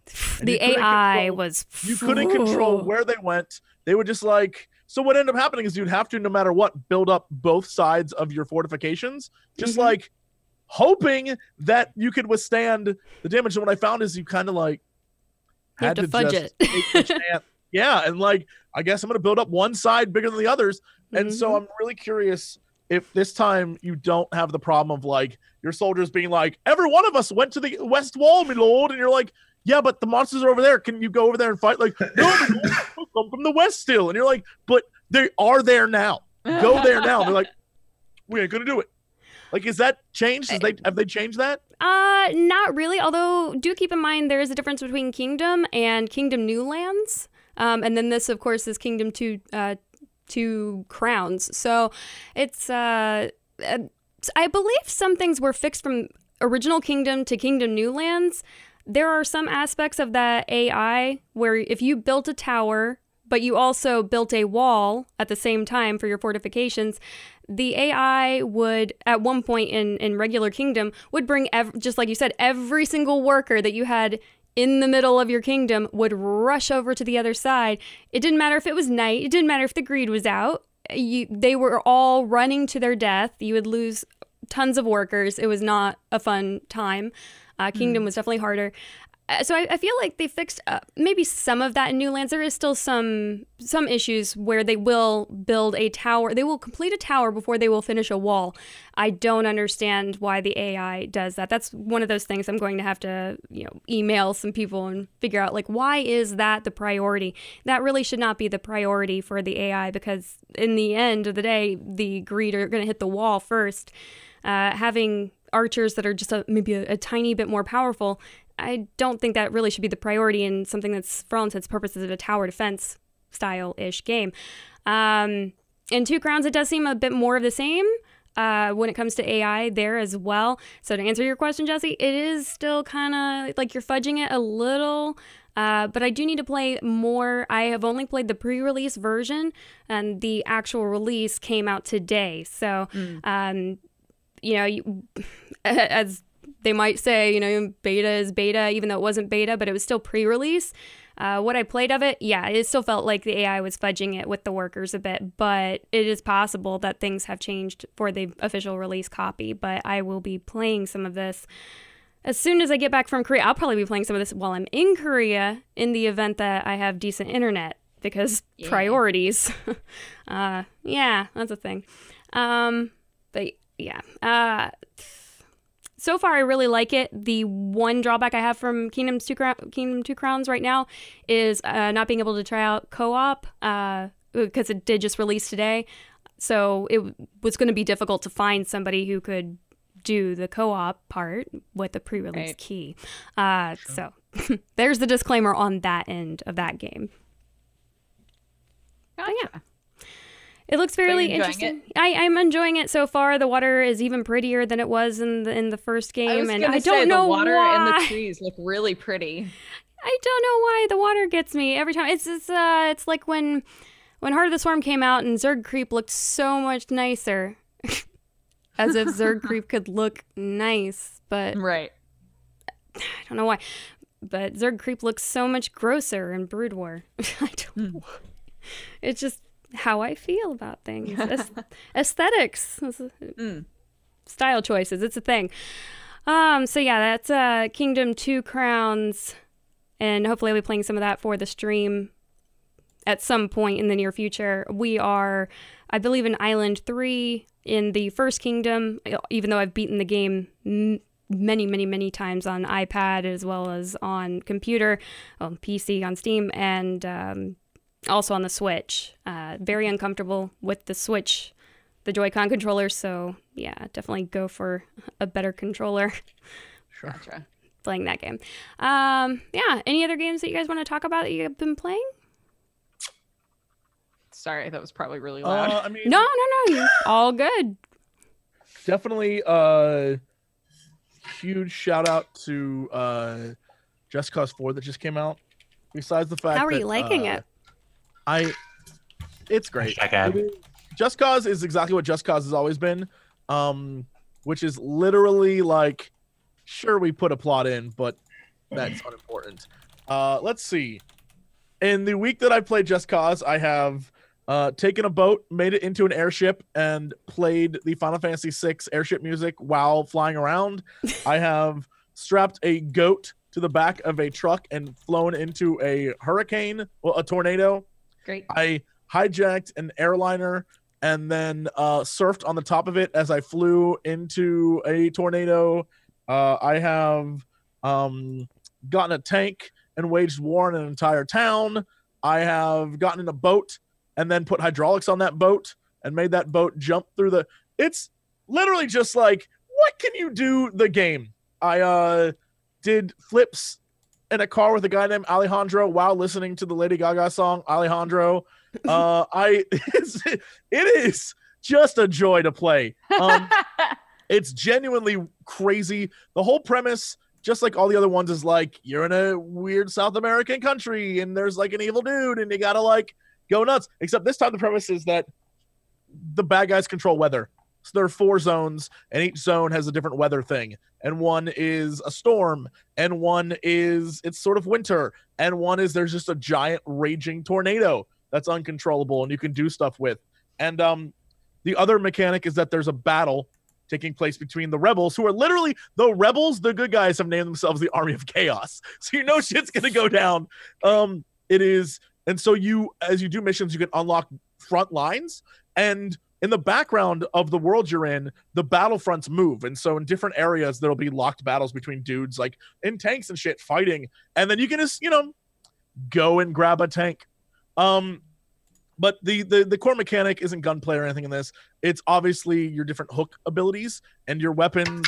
You can like when you're driving down the road, you don't need to drive, just hop on top of a car, stay there, and then hook cars to cars, like people on a motorcycle to a car and watch them fly off. It's literally just physics the game, and it's hilarious. It's never not funny to see like I I attached a bunch of uh cows to the back of my tank and drove it off a cliff onto a beach. The tank caught on fire. I had a barbecue. It was great. It was great. And you just drag animals around. And I was like, I need two of every animal. I'm like Noah barbecues. And I just went down, Noah barbecue. you uh everything everything is destructible except i think main housing structures. So like satellite dishes. At one point i made a, a giant oil tank ball um or gas tank i don't know what it was put balloons on the top cut the part of it underneath and like made a death star and flew that death star around and then it exploded and it was funny. Um everything you do in that is just really silly and dumb and that's like how it's always been.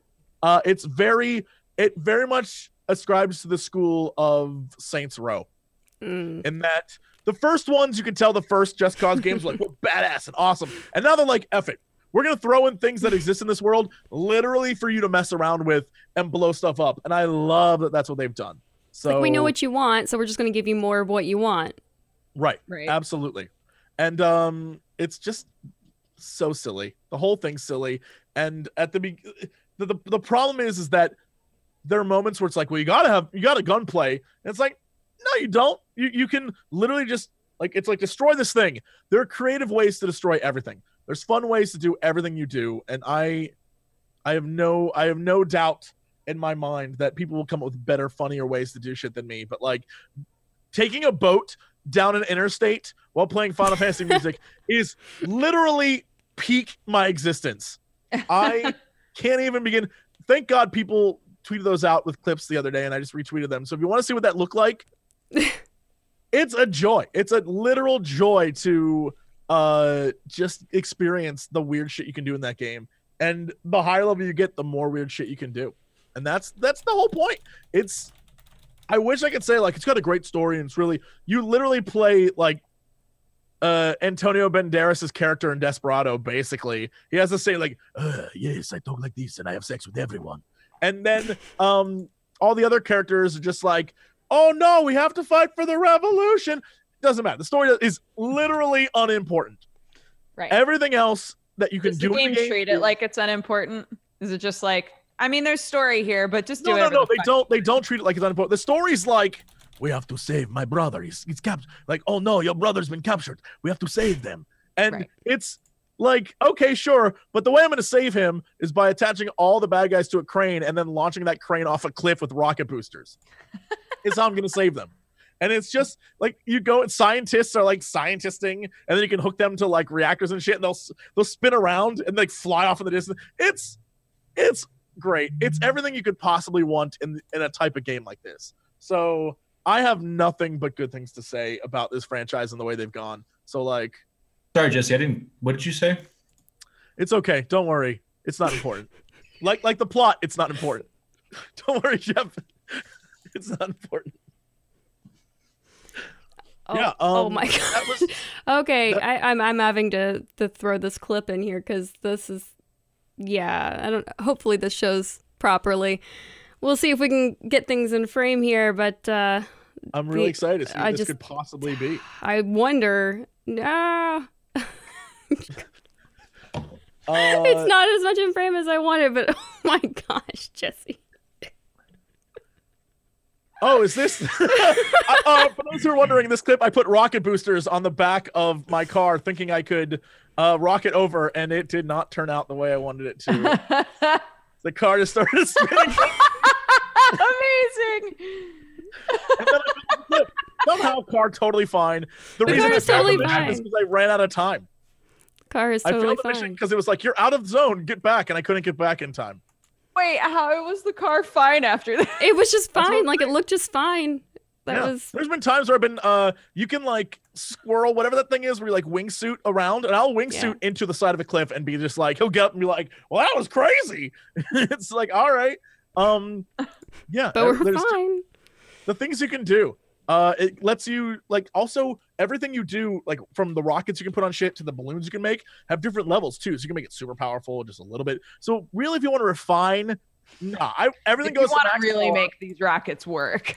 yeah everything goes to max power and i just like let it do its thing and uh sometimes it's amazing and sometimes i flip around like that and uh end up somehow living but failing yeah oh i did make a tugboat fly and that was beautiful think you just described all of us. You know, Yeah. Yeah. sometimes we flip around, Yeah. just trying to live.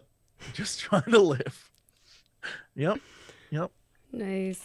uh i played something else and i can't remember what it was Well, My, i've i was gonna you- talk about it and everything and i can't remember i just while I was gonna say while you think about it, uh, maybe Geoff can tell us a little bit about Stellaris MegaCorp. Yeah. Ah. Yeah, the Stellaris MegaCorp DLC came out, um, but it coincides. The D, excuse me, the DLC coincides with a patch, I believe, that they came they did with it. I'm not sure if it's one and the same. I don't think it is. I think they just straight patched the game.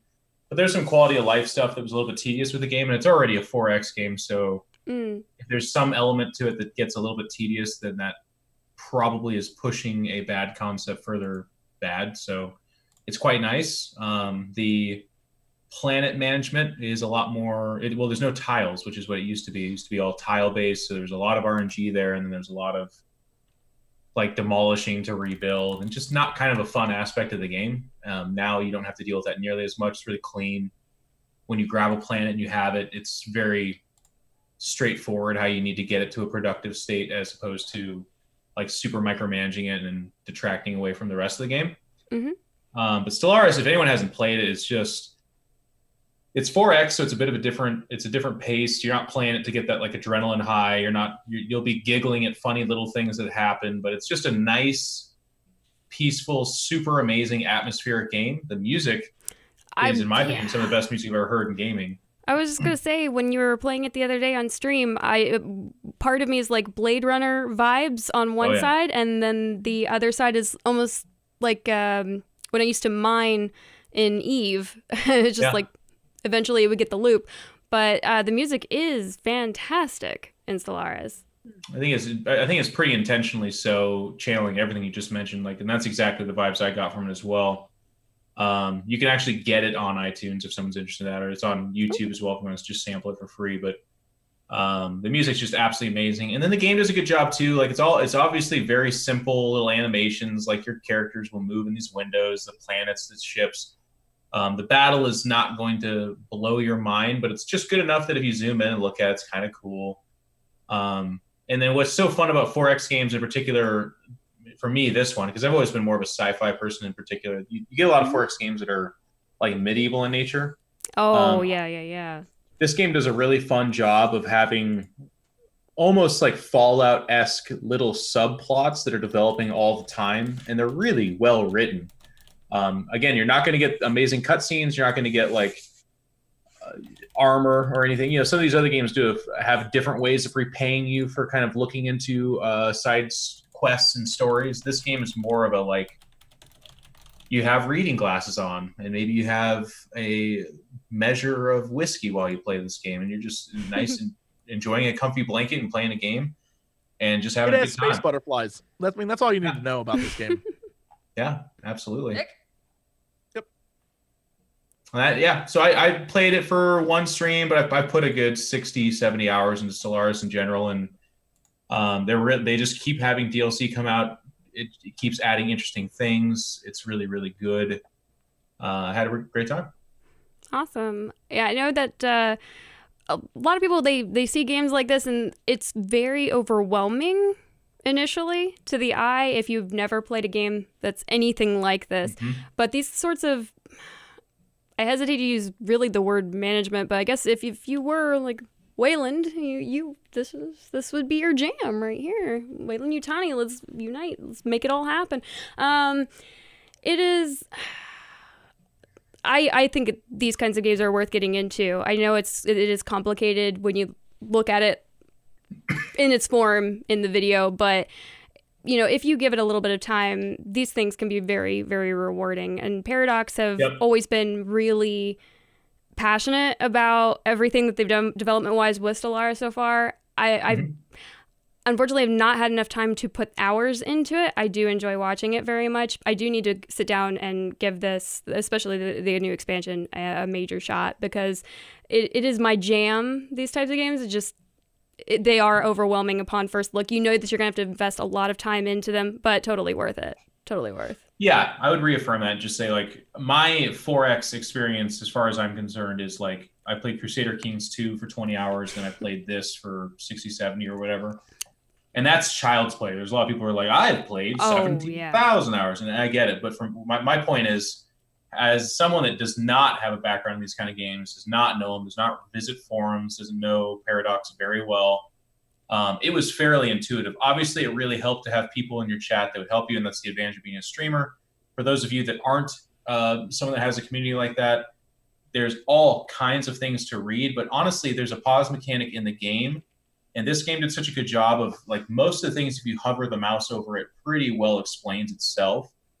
Um, and then the fun thing about this game is you could play it with limited information, but everything you learn and everything you dive into uncovers new layers of the game that are super, super amazing. And the Mhm. shtick of this game is not that you'll die in 10 seconds, by the way. So, like, if you aren't well read, if you're not comfortable with it, the game's not just going to kill you over and over again. You're going to be playing suboptimally, and, and like things are going to be a little bit rougher than they're perhaps intended to be. But as you figure it out, it becomes smoother, it becomes more interesting. Um, and then the real depth of the game is when you know more, uh, which you can read up on if you really want to. But I can't recommend this game enough for people because, again, a lot of games have limiting factors like, oh, well, you got to be super smart to play this, or you got to be really fast or strategically minded. Not, not at all with this game. Like this game will play itself for the most part, and then the choices you make feel like they're impacting the story and your success, perhaps. But it's not a challenging, it's not a mega challenging game. I would say it, um, in the sense that if you play it wrong, you'll just flat out die. I, I really don't think that's the case. Yeah, when I play, first played Stellaris when it came out, it did not feel very punishing in in that way. Which I don't, I don't know if you'd consider a lot of 4X games to be that punishing, but I feel like this was a little more friendly, perhaps.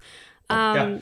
I also just wanted to mention that you're totally right that the um, the expansion release of this is also tied in with the entire rework for the 2.2 Le Guin update. Um, so all the planetary rework was put in at the same time. So uh, this is basically patching it as well as expanding it. So if you have tried Stellaris in the past, you know, MegaCorp, give it a go because it's you know it, it looks amazing. I've watched people play it. I haven't sat down and played it myself, but you know Geoff is here to tell you that he enjoys it, and Yeah. uh, you know that's that's something there for you. You know that is. And if you do like it, it's one of those games where there's like there's like seven or eight DLCs that all add content that are all like this only adds 50 or 100 hours of content. It's thousands of hours of gameplay. So if you don't like it, only. That's fine. But if you do like it, it could be one of those things where a small purchase enriches your life for the next, you know, 3,000 hours or whatever. Nice. Sick. All right. Anybody else have any games they want to talk about? Jesse, did you remember what that other one was that you were talking Um, about, or not so no. much? No, I've been looking, trying to figure it out, but like last week was a blur, so I have no clue. Ah, okay. There was there was a couple games that came out I can talk real briefly about Yeah, because no, of most of it I didn't play them. Um, Adeptus Mechanicus came out, which is normally a game I would jump on just because it's Warhammer, Mm-hmm. and it's a game that I actually got to interview the the lead dev on on my YouTube channel uh, real quick because he kind of reached out and was looking for people to share his content with. It is a gorgeous, gorgeous game. Like uh, I cannot say enough the it's one of those things where it's like not a big AAA game. It's not super.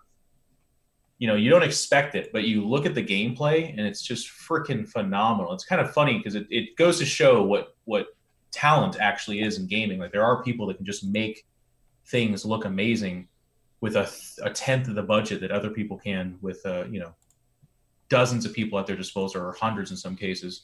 So just seriously watch videos on the game. It's absolutely gorgeous. Uh, it's Necrons and Adeptus Mechanicus, two factions of Warhammer 40k for the most part. Um, it's a turn-based strategy game, so that immediately caught my attention and was something I was very interested in. But um, and you guys don't get to hear me say this very often. This is like my my thing that I go to. But there's so many games that are kind of ruined by XCOM, much like a lot of RTSs are ruined by StarCraft, where they can be fantastic games in their own right. You can really enjoy them. Uh, and please, if you do, don't think for a second that you're wrong. Um, but for those of us that like get kind of accustomed to the Ferrari or you know the the high end of, of something in a genre, it's really hard to jump into something else that's a lot less than that and, and enjoy it when you're kind of spoiled by something that just does so many other things so much better. And that was my experience. There's only two factions, there's only a few enemies, there's only so many things you can do. The customization is fairly deep, but it's like three or four weapon types on three or four different kinds of guys that are unlocked as you experience uh, or gain experience. Um, Whereas again, XCOM Long War Two or something like that has eight classes and all kinds, like three different tech trees for each guy, and each one is fifteen different levels. Like it's it's ridiculous. So um, there's definitely a lot to be had here, and it's really gorgeous and very fun. Um, but it's also not very difficult, and it doesn't have that deep of gameplay. But I think that might also be more friendly for kind of your average gamer. So it's definitely something to look at. Um, whereas XCOM again is like the hard nosed, like I like pain type of weird hard, hardcore gamer that is not everyone for sure.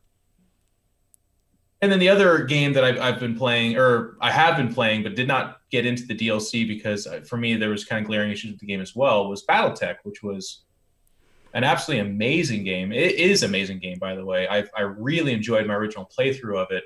Um, but one of the big problems that game had, and for people that aren't familiar, it's it takes it's based off the tabletop miniature game which goes back like 30 or 40 years. It's one of the originals. Um, and it's amazing. And the game itself is really fun. It's people and robots shooting guns.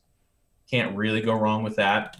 Um, lots of weapons, lots of classes, very cool. But after you get to about middle part of the game, you kind of realize that all of your mech lances are basically just like the biggest mechs you can get. Uh, and two or three or four of those is about as good as it gets. So the light and smaller mechs become completely irrelevant for the most part. Um, and then there was a few like the battles themselves get a little bit simple, that kind of thing. But again, I, I still enjoy the like 50 hours or whatever it is that I got out of the game. And, and I'm never going to be like, well, it's a full price game and I only got 60 hours out of it. Like, no, that's, that's pretty incredible value. And I really enjoyed my time with it. I just don't feel it's, it, it the, it's like weird to call this a criticism, but I haven't gone back to the game and I haven't felt oh, the need oh. to. So it hasn't sucked DLC, you in. No, and the DLC I was hoping it would, but then I read the details of the DLC and it's like a couple new mechs, 30 hours of single player gameplay added, but it's all towards the end. Uh, and mm. then they did hmm. try to re-incentivize by a new mission type of having you have light mechs, which was one of the problems. So that's cool. Mm. Um, but as far as a DLC goes, paying for that and being excited about getting into it, it seems to be like a like a game patch as opposed to a cool DLC. In my mind, a DLC should be like really exciting, brand new gameplay. A lot of that, right? And people right. will be like, "It has that," and I'll be like, "Yeah," but this is back to my our funny argument we had with Dodger, where it's like, if it's not that much or it's too much, then um, it's something different to me, right? So for a DLC, for me to come back to a game and get excited about it, I wouldn't need two mechs and a new mission type. I would need 10 mechs, new weapons, right. new gear, a new game mechanic, and new stuff like that. And if it's not that, I'd have to really like the game to come back to it. So I didn't. I didn't play it. Yeah, the, with the original BattleTech, um, that was one other thing I was upset about with the Game Awards is that BattleTech actually didn't win in their category. I just I couldn't believe that. Uh, what was Whoa, it? Into the Breach. Uh, oh gosh, let me see. I'm just gonna pull it up real quick because I just I remember being really upset about that one. Um, best strategy game. They give it to Into the mm. Breach, huh. which I don't. I, part of me, yeah, sure, uh, puzzle is strategy, but it's that was just way more puzzles than strategy to me. But maybe I'm just being weird about it. I don't know. But the fact that BattleTech was nominated, also Frostpunk, um, even the Banner Saga 3, I felt like was bit better. But, you know, that's me just being me about it. But um, I, I I feel you on the whole. Hey, if there if this is a DLC, this should be way more incentivizing at this point, especially in something that is strategy, something that is a little bit more time consuming to get into. It's not just one of those genres where you can hop right on in and be like, "Hey, we're that's it. We're we're going. We're in." Uh, not like an FPS, you just jump in or anything like that. Yep. Uh, so yeah, I, I totally agree with you. Uh, I can't believe that it's they're not giving you enough with the DLC here, especially when the game is this complicated. But- And it's a fantastic game. Like if anyone listening has not played BattleTech, but again, you like like I love turn-based, I love strategy, but I also just like big robots shooting a lot of stuff. This game was amazing. It was really fun, single playthrough. I have no gripes about it. The DLC was a little bit of a letdown. Um, and the only thing I, I would add to that, and I agree with what you said, Genna, too, but um, XCOM actually very recently had a, a DLC come out as well, but because it was mostly cosmetic and it was a new campaign style, actually several campaign styles, so it definitely enhanced the game and added to it, but not very much. Mm, It actually had it free to play and download for people that owned the game already, so there's your incentive. hmm. Uh, for it was like a week or two, but it was just free extra content, and then after that week or two, it was seven ninety nine, and I I thought that was an incredibly awesome um, business model in this day and age where the expectation is you make it five bucks or whatever, but it's never free. You don't get that for free. You just have to pay a little pittance of money, but they keep nickel and diming you, which I understand. That is that's the era we live in. Games aren't sixty bucks that much anymore. They're more like forty five, but then they have plans for thirty five dollars of DLC that you'll end up buying, right? Right. Um, whereas XCOM 2, again, uh, it was not XCOM 3, which of course, in my heart of hearts, I would have loved for them to announce, or uh, Terror from the Deep, or something amazing like that. But instead, it was fun new gameplay that I put a good 20 hours into. I didn't pay anything for it because I'd already bought, and I advertised their game. I talked about it. It was played. It, it's it's fun new content. It was it, it was really cool to see a company do that, and I'd love to see more of that. I the one that uh, one other thing I did want to say about uh, BattleTech is that. Hmm. Nope, not gonna say it. I need to go back and play it some more before I say that. But yeah, no, it's just I, I just want to make sure. I just I remember it being so much more hype for me than even a lot of the MechWarrior games that have come out of the franchise and stuff. And I just yeah, it's it's disappointing that they did this with the DLC. I hadn't I didn't know it had been that uh, much of a letdown, Yeah. so I'm a bit peeved about it. It was really really good. The, the Yeah. DLC was a letdown, but the game itself was really good. oh yeah, And I'm there with you. I, I miss the old. I mean, I was the kid that would. I didn't ever Mech own Warrior all day, the- every day. Well, I didn't have the, the joystick or whatever you would call it, but my Oh, friends did. So I'd go play MechWarrior at their place, and I was just so sick. It was a really good part of my childhood. Hmm. Well, thanks so much for talking about those games because we have not Mm-hmm. covered them in a while. I don't believe on the on the podcast or possibly at all. Hmm. Um, anybody else have anything that they want to go over? Are we good? All good. All right, let's do Good. shout outs real quick then, and we will hopefully see you guys next time. Um, Jesse, what's coming up for you on the channel? Uh, this the week, usual stuff. yeah, I mean, like doing the same old, same old. We're finishing up some Scary Game Squad stuff, and uh, probably the rest of um, uh, Shapeshifting Detective with Dudes, and uh, you guys will get to see that ending. And uh, yeah, you know, just same old, same old. Trying to. I'm moving this weekend, Ooh. Oh man, Very. Wow. so this Je- is. Jess, you doing a show to- tomorrow? Is it? I thought. Hold on, I'm getting there. Hold your butt. Uh oh. Uh So oh. if you really, if you really want to actually like expand your horizons, and I, I'm gonna say, really truly enjoy life. First, you must enjoy watching myself and Geoff die, uh, numerous times. Um, Who doesn't? tomorrow, tomorrow at that was a weird transition. Tomorrow at uh, 10 a.m. Pacific time, just like every week, we'll be back for another episode of the Sunfall Cycle. Uh, myself and this sweet, sweet boy here, and uh, just a great team of uh, terrible, terrible players gathered together with Yeah. uh, our dear friend Steven, who is a GM extraordinaire, and he created basically like Dark Souls D and D, and the whole premise is we are supposed to die repeatedly over and over and over again to solve all the wacky things that happen, and um, it's mostly just me dying. Let's be real. It's mostly last episode. eh, It's been a balance. Two episodes ago, Geoff died and was dead for most of the thing, and last episode I died and was dead for most of the thing. It happens. But uh, rather than give up, we never give up. We keep going. And uh, last Never time stuff happened. It was crazy. And so if you want to tune in and get blown away, it's on twitch.tv slash Jesse Cox. Tomorrow, 10 a.m. It'll blow your balls off. It's great. It's a legitimate, really fun show. Excellent. But I have so few balls to work with. I know, which is a problem for you, but trust me, you can like grab other ones as they come your way from the explosion. Oh, Hmm. sick. Okay. Yeah. And then you can have ball collection. So when other balls explode, then you can like throw them up in the air like balls for alls. Yeah. Balls for alls. Hashtag. Huh. Um, hi everybody, I'm Dodger.